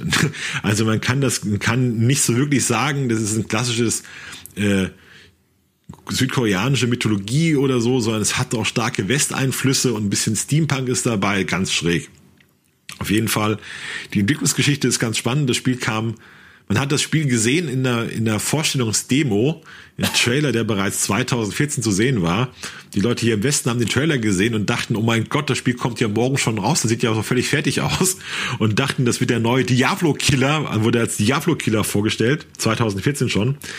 Das Spiel war dann aber über Ewigkeiten in der Entwicklung, so wie das in Korea auch üblich ist. Man entwickelt eine Weile, dann geht man, dann zeigt man, was man hat, dann geht man dark, entwickelt weiter, dann zeigt man wieder, was man hat und das dauert dann dreimal. Als das Spiel dann rauskam, war es erstaunlich gut. Ähm, ist ein Action-MMOPG, ein klassisches Loot-System. Es hat viele Elemente, die wir hier im Westen etwas verwirrend finden, dass man nur begrenzte Mal in Dungeons gehen kann, wo man dann warten muss. Es hat ein Expeditionssystem zum Beispiel. Es hat ein ausgefallenes Itemsystem. Es wurde in Korea stark weiterentwickelt, gab dann auch schon Änderungen, dass man es weniger äh, Cash-Up-lastig gemacht hat zum Beispiel. Und wir haben jetzt, äh, also wer sich mit MMOPGs wirklich auskennt, der wartet seit Jahren darauf, weil es eben in was Neues ist. Es ist äh, sehr hochqualig, sehr hochwertig hergestellt, weil der Entwickler, der hinter Smilegate sehr viel Geld hat durch einen Shooter, der seit Jahrzehnten in Südkorea gut läuft. Es hat innovative Ideen. Ähm, es ist jetzt auch, es ist nicht das nächste Jahrhundertspiel, das kann man nicht sagen, aber es ist ein sehr solides Spiel, wie wir finden, die auf jeden Fall seine Zielgruppe, äh, seine Zielgruppe erreichen wird. Das sind MMOPG-Fans, die nach einem Actionspiel suchen, nach was Neuem, mit hohem Suchtfaktor. Ich denke, das kann man schon sagen, dass Lost Ark die Möglichkeit hat, wenn das bald erscheint, äh, einen Einschlag zu machen. Und unserer Einschätzung nach könnte sich das also in den Top 5 festsetzen im Westen, neben WoW, Final Fantasy und dann vielleicht Black Desert oder Guild Wars 2 ersetzen in dieser Riege. Ja. Ja, also was ich halt super, super spannend finde, ich habe also schon schon mal ausprobiert in Russland und äh, Irina Moritz, die ja auch bei uns äh, Redakteurin ist, äh, hat das auch sehr sehr intensiv gespielt und auch sehr äh, schon irgendwie erste Anspielberichte und Guides und so geschrieben und es liest sich halt schon echt cool. Also wer halt irgendwie Bock auf auf Dungeons und Raids hat und die haben ja glaube ich auch von sich aus selber gesagt, Sie wollen irgendwie die Raids, was, was die Schwierigkeitsgrade äh, angeht, nochmal nach oben heben und äh, auch so ein bisschen äh, ja, ja, neue Standards setzen und so. Das klang schon sehr, sehr interessant, spielt sich halt sehr, sehr eigen.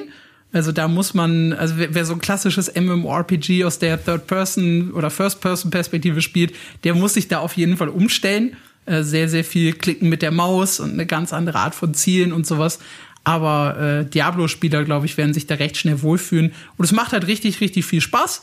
Und es hat halt auch ein sehr, sehr cooles Klassensystem da finde ich, äh, scheint dann äh, Lost Ark auch so ein kleines bisschen mit äh, mehreren Grundklassen, fünf Stück, und aus denen entwickeln sich dann wiederum mögliche Unterklassen, aus denen man dann die Wahl hat. Und ja, das, also ich hatte richtig, richtig viel Spaß bisher mit dem Spiel und bin sehr, sehr gespannt, obwohl ich eigentlich nicht so der Diablo-Mensch bin, wie sich Lost Ark hier bei uns entwickelt. Ich bin total der Diablo-Mensch, ich habe total Bock drauf. Weil ich glaube, das ist mal wieder einfach was anderes, was man im MMORPG-Genre auch mal wieder braucht.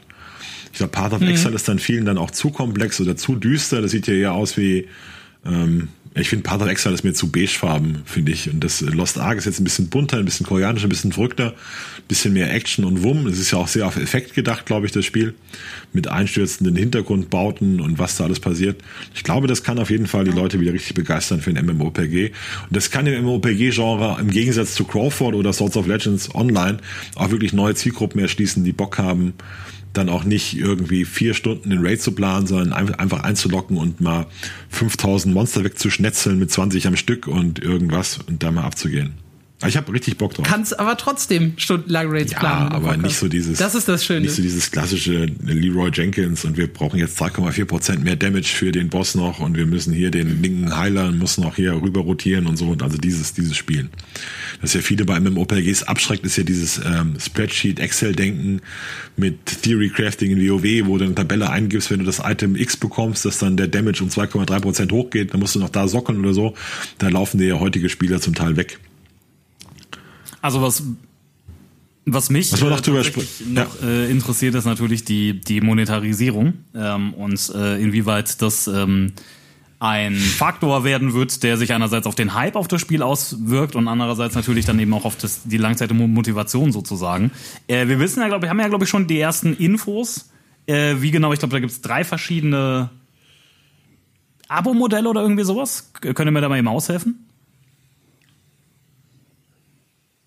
Nee, es gibt äh, genau, jetzt, drei Pässe, äh, was sie jetzt genau. neu gebracht haben, sind ja, irgendwie genau. Battle Pass Also das, da wird natürlich auch noch sehr viel dran hängen, äh, inwieweit man da das Gefühl hat, dass ähm, sich äh, da ähm, Content, äh, gerade wenn sich Content versteckt hinter hinter Monetarisierung, das ist immer das Schlimmste. Also ich äh, gebe immer so gerne so ein Beispiel, wenn ich äh, auf ähm, sowas wie ein angekündigtes Pay-to-Win-Modell angesprochen werde. Was für mich immer ein ganz, ganz entscheidendes Beispiel ist, ist, ähm, werden die Leute, die Free-to-Play spielen, werden die quasi äh, rausge halten aus Content durch Monetarisierung. Also zum Beispiel, sagen wir mal, du musst einen Raid machen, um jetzt irgendwie das Schwert der Legenden zu kriegen. Und ähm, den Raid kannst du halt äh, als Free-to-Play-Spieler kannst du den irgendwie zweimal machen in der Woche.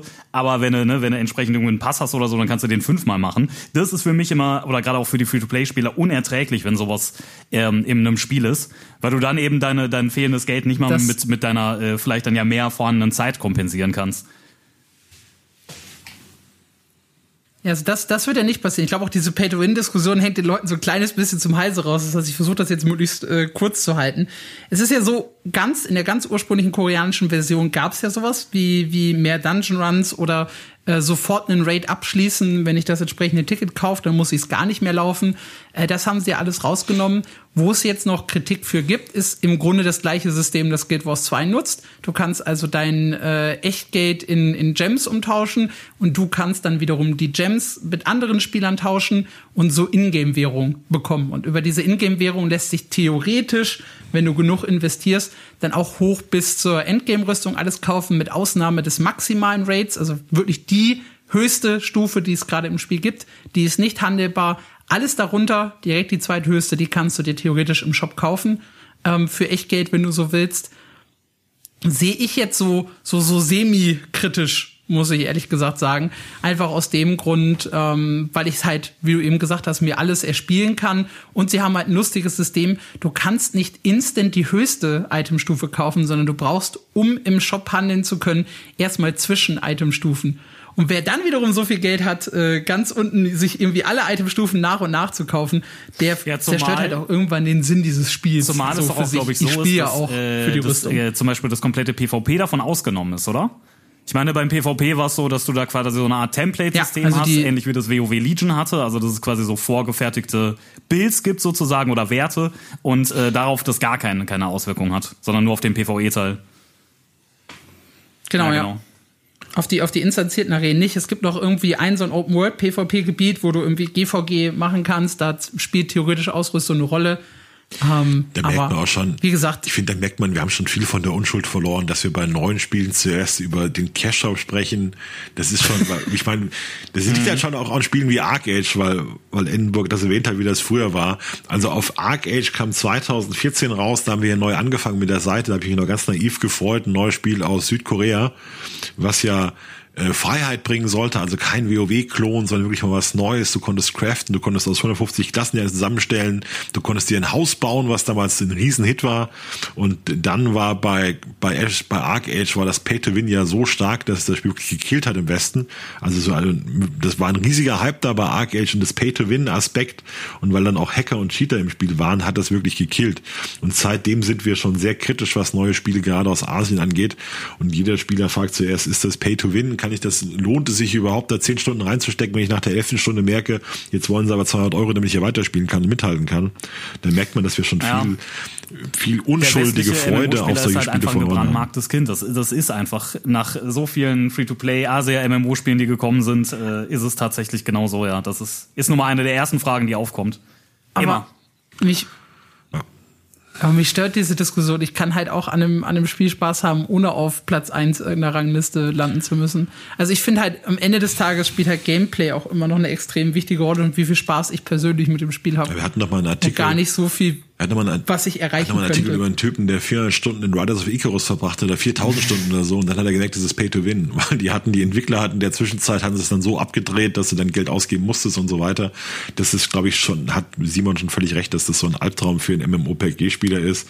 Ich investiere viel Zeit und danach merke ich, das ist eigentlich nichts wert, weil ich habe hier... Ja, zumal ich muss hier Geld ausgeben. Ich habe mit, mit Zeit investieren, ich muss mal erzählen, das ist meine Lieblingsgeschichte, um mal zu verstehen, warum Wildstar nichts wurde. Ich habe bei Wildstar, habe ich mal in einem Chat mitgehört, wie zwei ehemalige WoW-Raider darüber gesprochen haben, ob ihr Erfolg in Wildstar überhaupt was bedeutet bei ihren WoW-Freunden. Dann habe ich verstanden, darum, warum Wildstar sterben wird. Weil die haben diskutiert und dann gesagt, ja, ich bin hier Erster, aber das ist doch eigentlich egal, weil das Spiel ist ja tot. Ja, das nimmt, nimmt in WoW keiner ernst, wenn wir hier sagen, wir sind in Wildstar die Besten. Nee, das nimmt keiner ernst. Dann sind sie zurück zur WoW gegangen, weil ihr, ihr Erfolg in in Wildstar irgendwie nichts wert war. Das ja, fand ich damals eine schöne Geschichte. Naja. Also man will halt, ich, man will halt irgendwie, ich will nur sagen, man will halt das Gefühl haben in dem MMOPG, meine Zeit ist was wert, ich habe was erreicht, das ich auch vorzeigen kann.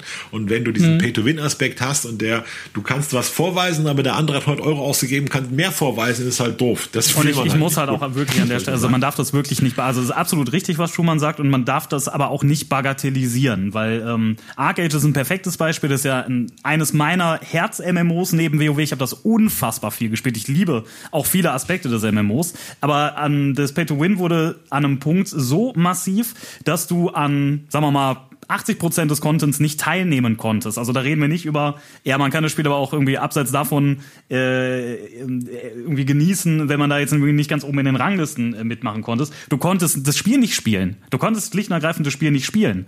Ähm, das setzt ja ganz massiv, das ist ja ein Sandbox-MMO und du hast dann da deine, deine, deine Trade-Packs, die du auf deinen Farms, äh, schon mal hatte Housing schon erwähnt, da hast du dann irgendwie auch deine Rüben gezüchtet, dann hast du Trade-Packs gemacht, die hast du dann quer über den Kontinent äh, gefahren, das Ganze war mit dem PvP verzahnt. Äh, äh, in, in, in vielerlei Hinsicht. Das heißt, wenn du dir über, übers Meer geschippert hast, zum Beispiel, wurdest du fast immer von Piraten angegriffen zu den Hochzeiten.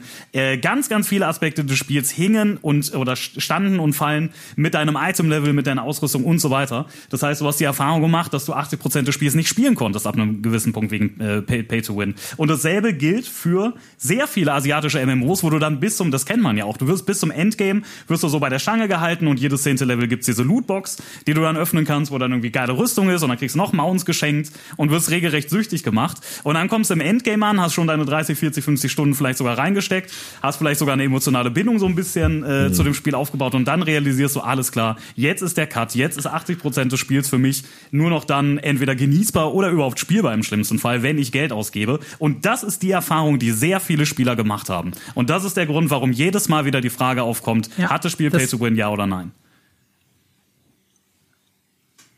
Ja, also absolut, wenn es halt diese Ausmaße annimmt, ist das natürlich äh, total blödsinnig, total scheiße als Spielerfahrung. Nein, Aber das nein, ist halt nein, nicht das, Fall, was, ja. was dir bei Lost Ark blühen wird in dieser Diskussion. Das möchte ich nur noch mal betonen. Gut, dann kommen wir zum äh, letzten aussichtsreichen MMORPG für 2021 und zwar Elion. Äh, Elion ist ein äh, Theme Park MMORPG der Terra-Macher äh, wurde ursprünglich als Ascent Infinite Realm angekündigt. Das war so ein PvE MMORPG mit viel Steampunk, mit Luftschiffen, äh, mit, mit Luftkämpfen auch und äh, wirkte so auf den ersten Blick ganz cool. Dann haben sie das in Korea getestet und es kam irgendwie nicht so cool an. Und daraufhin haben sie es dann umgewandelt, äh, haben einen Fokus auf zwei Fraktionen gesetzt, die sich gegenseitig im PvP bekämpfen. Es wurde irgendwie alles vom, vom Tap-Targeting-System hin zu so einem mehr actionreichen Kampfsystem. Und ja, es erinnert sehr, sehr stark so vom, vom grundsätzlichen Aufbau an Terra. Es gibt so ein paar Gruppendungeons, die man spielen kann. Am Ende allerdings äh, liegt der Fokus eben auf dem, auf dem PvP in der offenen Welt und auch in bestimmten Realm versus Realm Gebieten, wo dann gekämpft wird. Und grundsätzlich hat es ein sehr, sehr interessantes äh, und actionreiches Kampfsystem, das jedoch nicht bei allen so gut ankam, weil es so ein bisschen äh, Animation Lock gibt. Das hatte Entenburg, glaube ich, ganz vorhin mal irgendwann angesprochen. Das heißt, wenn man also irgendwie eine Fähigkeit benutzt, hat man da halt eine sehr, sehr lange Wirkzeit, eine sehr, sehr lange Animation dabei und kann in der Zeit sich zwar bewegen in Ilion, aber halt sonst nicht viel machen. Und ähm, das war halt einer der Kritikpunkte. Es gab aber auch äh, eine ganze Menge mehr. Denn obwohl das Spiel eigentlich auf den ersten Blick einen sehr, sehr guten Eindruck macht, erinnert es hinten raus dann so ein bisschen an, an Black Desert, aber nicht an die schönen Aspekte von Black Desert, sondern eher an die, an die negativen, wenn es in Richtung Ausrüstungssystem geht. Ausrüstung kann kaputt gehen, beziehungsweise äh, Aufwertungsslots werden geblockt. Ähm, es ist halt ein großer Zufallsfaktor mit dabei, ähm, was halt nicht bei jedem gut ankommt. Und ja, das macht's halt gerade so ein bisschen schwierig für Elion, nach allem, was man nach der ersten Beta äh, hier Elion hat was ganz hat. Besonderes für PvP-Fans, äh, und zwar eine 1 gegen 1 Arena. Ich bin ja ein großer PvP-Fan, also mittlerweile auch PvEler und Raid und so, aber ich, ich komme eigentlich aus dem, ursprünglich mal aus dem PvP. Und ähm, das, was ganz, ganz selten ist, dass MMORPGs eine 1 gegen 1 Arena haben. Blade and Soul hatte das. Blade and Soul hat, hat das äh, regelrecht zu einem E-Sport gemacht ähm, im, im asiatischen Raum. Aber äh, das ist so ein MMO, äh, die PvPler, die das mögen, äh, die kennen das genau deshalb, weil es eben eines der ganz, ganz wenigen äh, Spiele ist, die das, die das äh, eben haben. Und Elion gehört dazu. Elion hat eine 1 gegen 1 Arena. Ich weiß, wir haben die beide gespielt. Also also Alex, äh, du auch, ja. Ich auch. Äh, ich mochte das Kampfsystem sehr, sehr gern. Ich habe allerdings mhm. die Erfahrung gemacht, dass es unfassbare Differenzen gab, je nachdem, welche Klasse man nimmt. Also es gab Klassen, die haben sich grausam für mich angefühlt. Und das ist genau das Problem, äh, was ich äh, in der Tat positiv bei Solo äh, erwähnt hatte, nämlich äh, kaum Animation Lock. Das war da richtig krass. Also das hat, hat sich gar nicht gut angefühlt. Es gab aber auch Klassen, die haben sich absolut geschmeidig und spaßig angefühlt. Also eine sehr große Range, wie ich fand, ähm, in, in der äh, Genießbarkeit der Klassen sozusagen, gerade wenn man äh, eben Animation Lock nicht mag.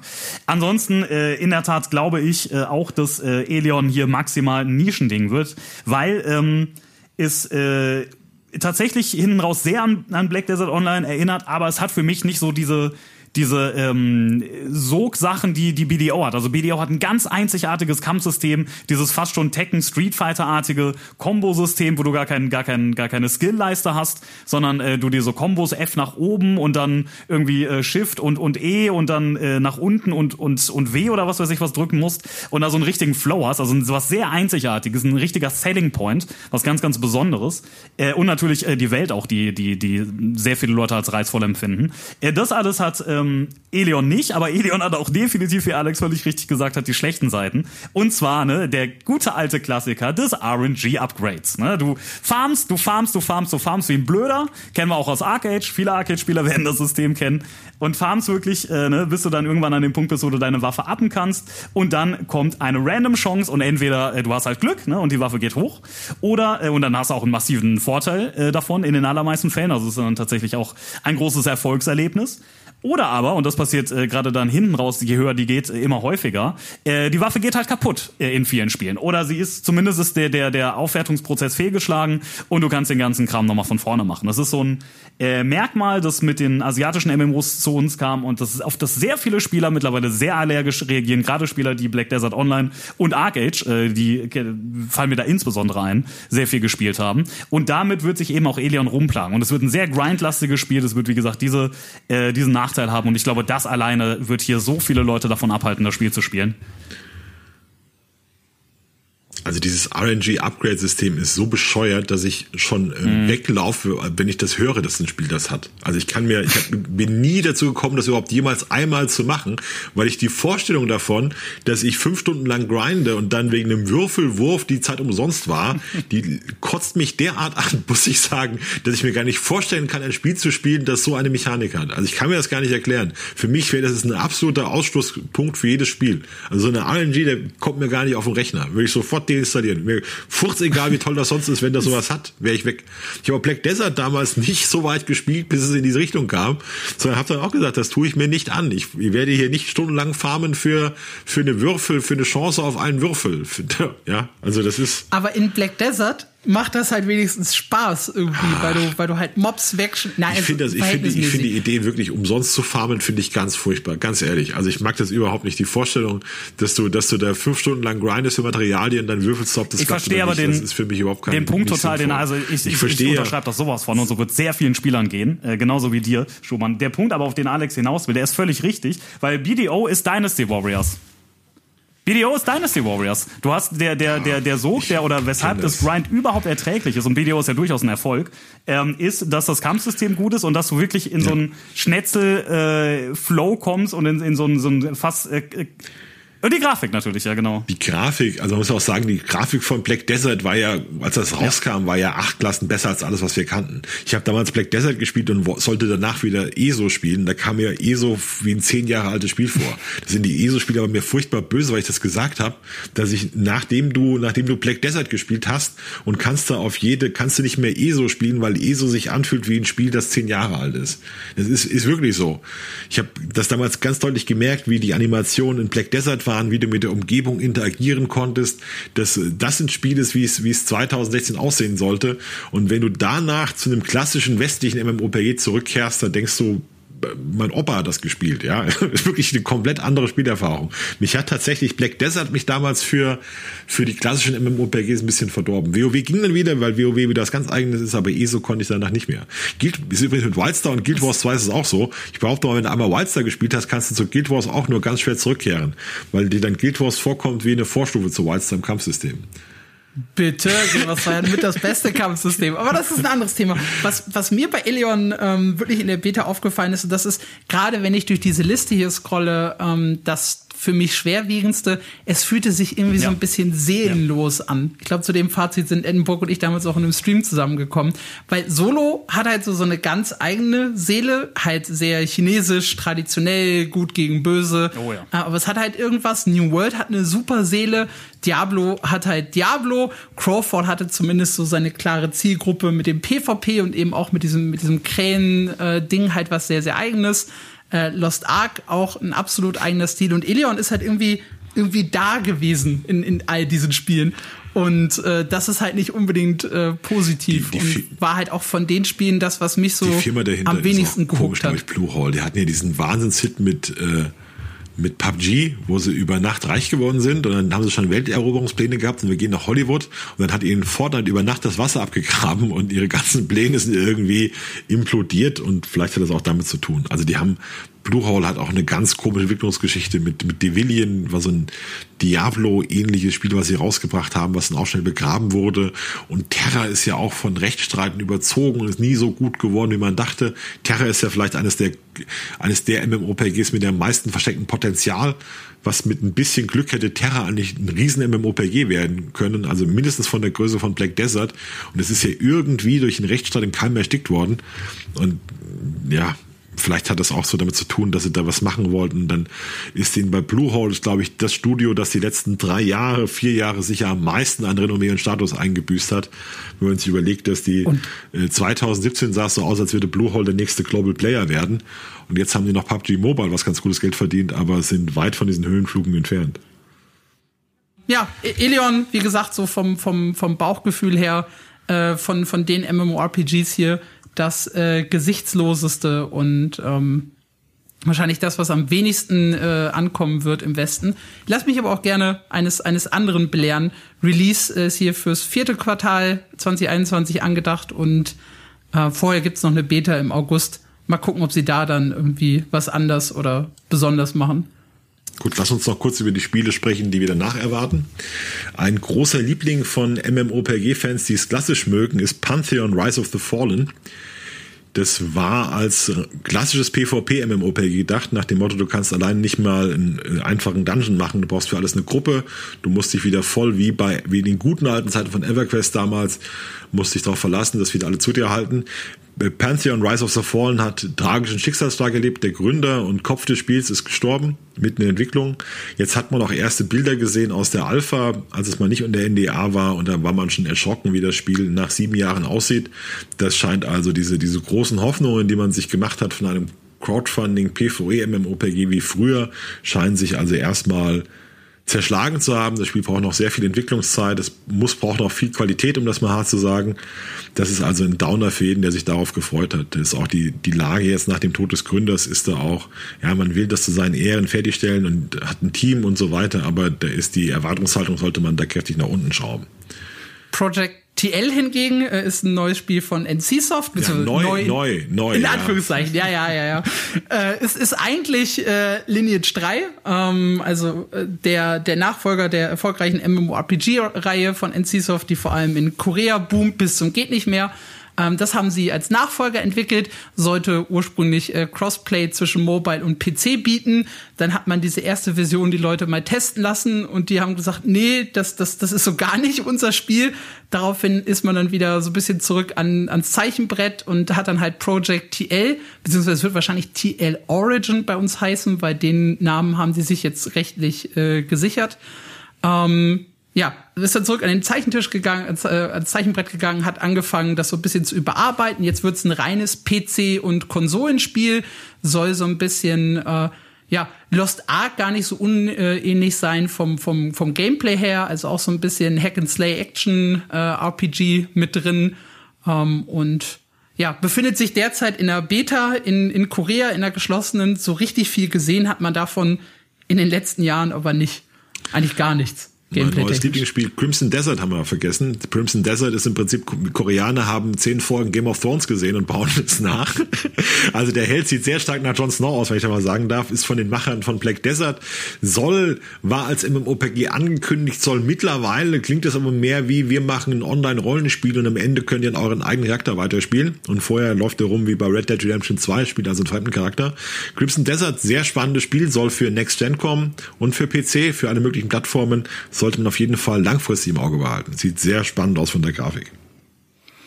Ja, und das letzte Spiel, darüber haben wir hier schon sehr, sehr häufig und sehr, sehr ausführlich gesprochen. Äh, Ashes of Creation, ähm, das Spiel von Steven Sharif, ähm, das halt so ein bisschen mit diesem Node-System auf sich aufmerksam macht. Das heißt, die äh, ganze Welt ist in verschiedene Gebiete geteilt. In jedem Gebiet gibt es halt so ein, so ein kleines Städtchen, das erobert werden kann. Und das kann man immer weiter ausbauen, vom, vom kleinen Zeltdorf bis hin zur Megametropole. Und je weiter man das ausbaut, desto mehr soll sich auch das Gebiet verändern. Dann sollen plötzlich Dungeons geöffnet werden. Große Weltbosse sollen auftauchen, die dann halt äh, von dieser Siedlung angelockt wurden. Und natürlich gibt's da auch den PvP-Aspekt. Das heißt, dass man um diese Siedlungen kämpfen kann, sie zerstören kann. Housing ist da mit drin.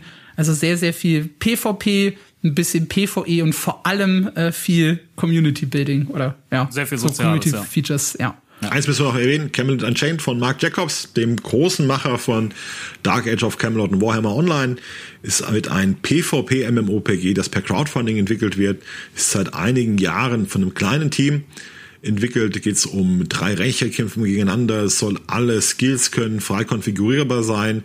Das Spiel hat auch eine schwere Entwicklungszeit hinter sich, ist aber eine Hoffnung für PvP-Fans. Ja, und eine, die nicht so schnell erscheint, hat man das Gefühl. Ja. Also es ist auch so ein, so ein Endlos-Game in Entwicklung. Ja, das war ein sehr, sehr ausführlicher Ausblick auf die äh, MMORPGs, die sich derzeit in Entwicklung befinden, beziehungsweise jetzt gerade frisch erschienen sind mit Crowfall und Swords of Legends Online. Ähm, in der nächsten Woche, das war jetzt so ein, so ein kleines Special, gibt's ein äh, weiteres äh, Special, das äh, Leia zuvor aufgenommen hat, unsere Chefredakteurin Leia Jankowski. Und danach kommen, melden wir uns dann so ein bisschen aus der Sommerpause zurück und es gibt wieder regelmäßig äh, die News-Show mit Schumann und mit Leia und hin und wieder auch mit Gästen. Und ja, ich hoffe, ihr hattet Spaß an diesem kleinen Ausblick. Äh, gebt uns wie immer gerne äh, Feedback per Mail. Ähm, und ja, wir hören uns wieder. Warte, nee, Sie, äh, Entenburg, mach noch mal kurz Werbung für dich, ehe ich das vergesse. Wo findet man dich? Ja, man findet mich auf äh, YouTube. Da ist äh, der ein oder andere vielleicht über diese 10 Minuten Videos schon mal gestolpert. Ähm, das ist so das, das ist mein Hauptformat. Da äh, spreche ich regelmäßig über MMORPGs und mittlerweile auch sehr sehr häufig auf twitch.tv slash Endenburg. Da streame ich derzeit im Moment äh, recht viel Swords of Legends Online. Das ist ja gerade das das äh, aktuelle Ding und vor allen Dingen natürlich dann jetzt in der in der äh, Beta ähm, auch äh, New World, wenn sie denn kommt, dann am 20. Da werde ich dann also auch wieder aktiv sein. Also das ist so das, was man da erwarten kann. Jo, Schumann und mich findet ihr auf mein MMO. Das war unser äh, Special. Danke, dass ihr eingeschaltet habt und bis zum nächsten Mal. Tschüss.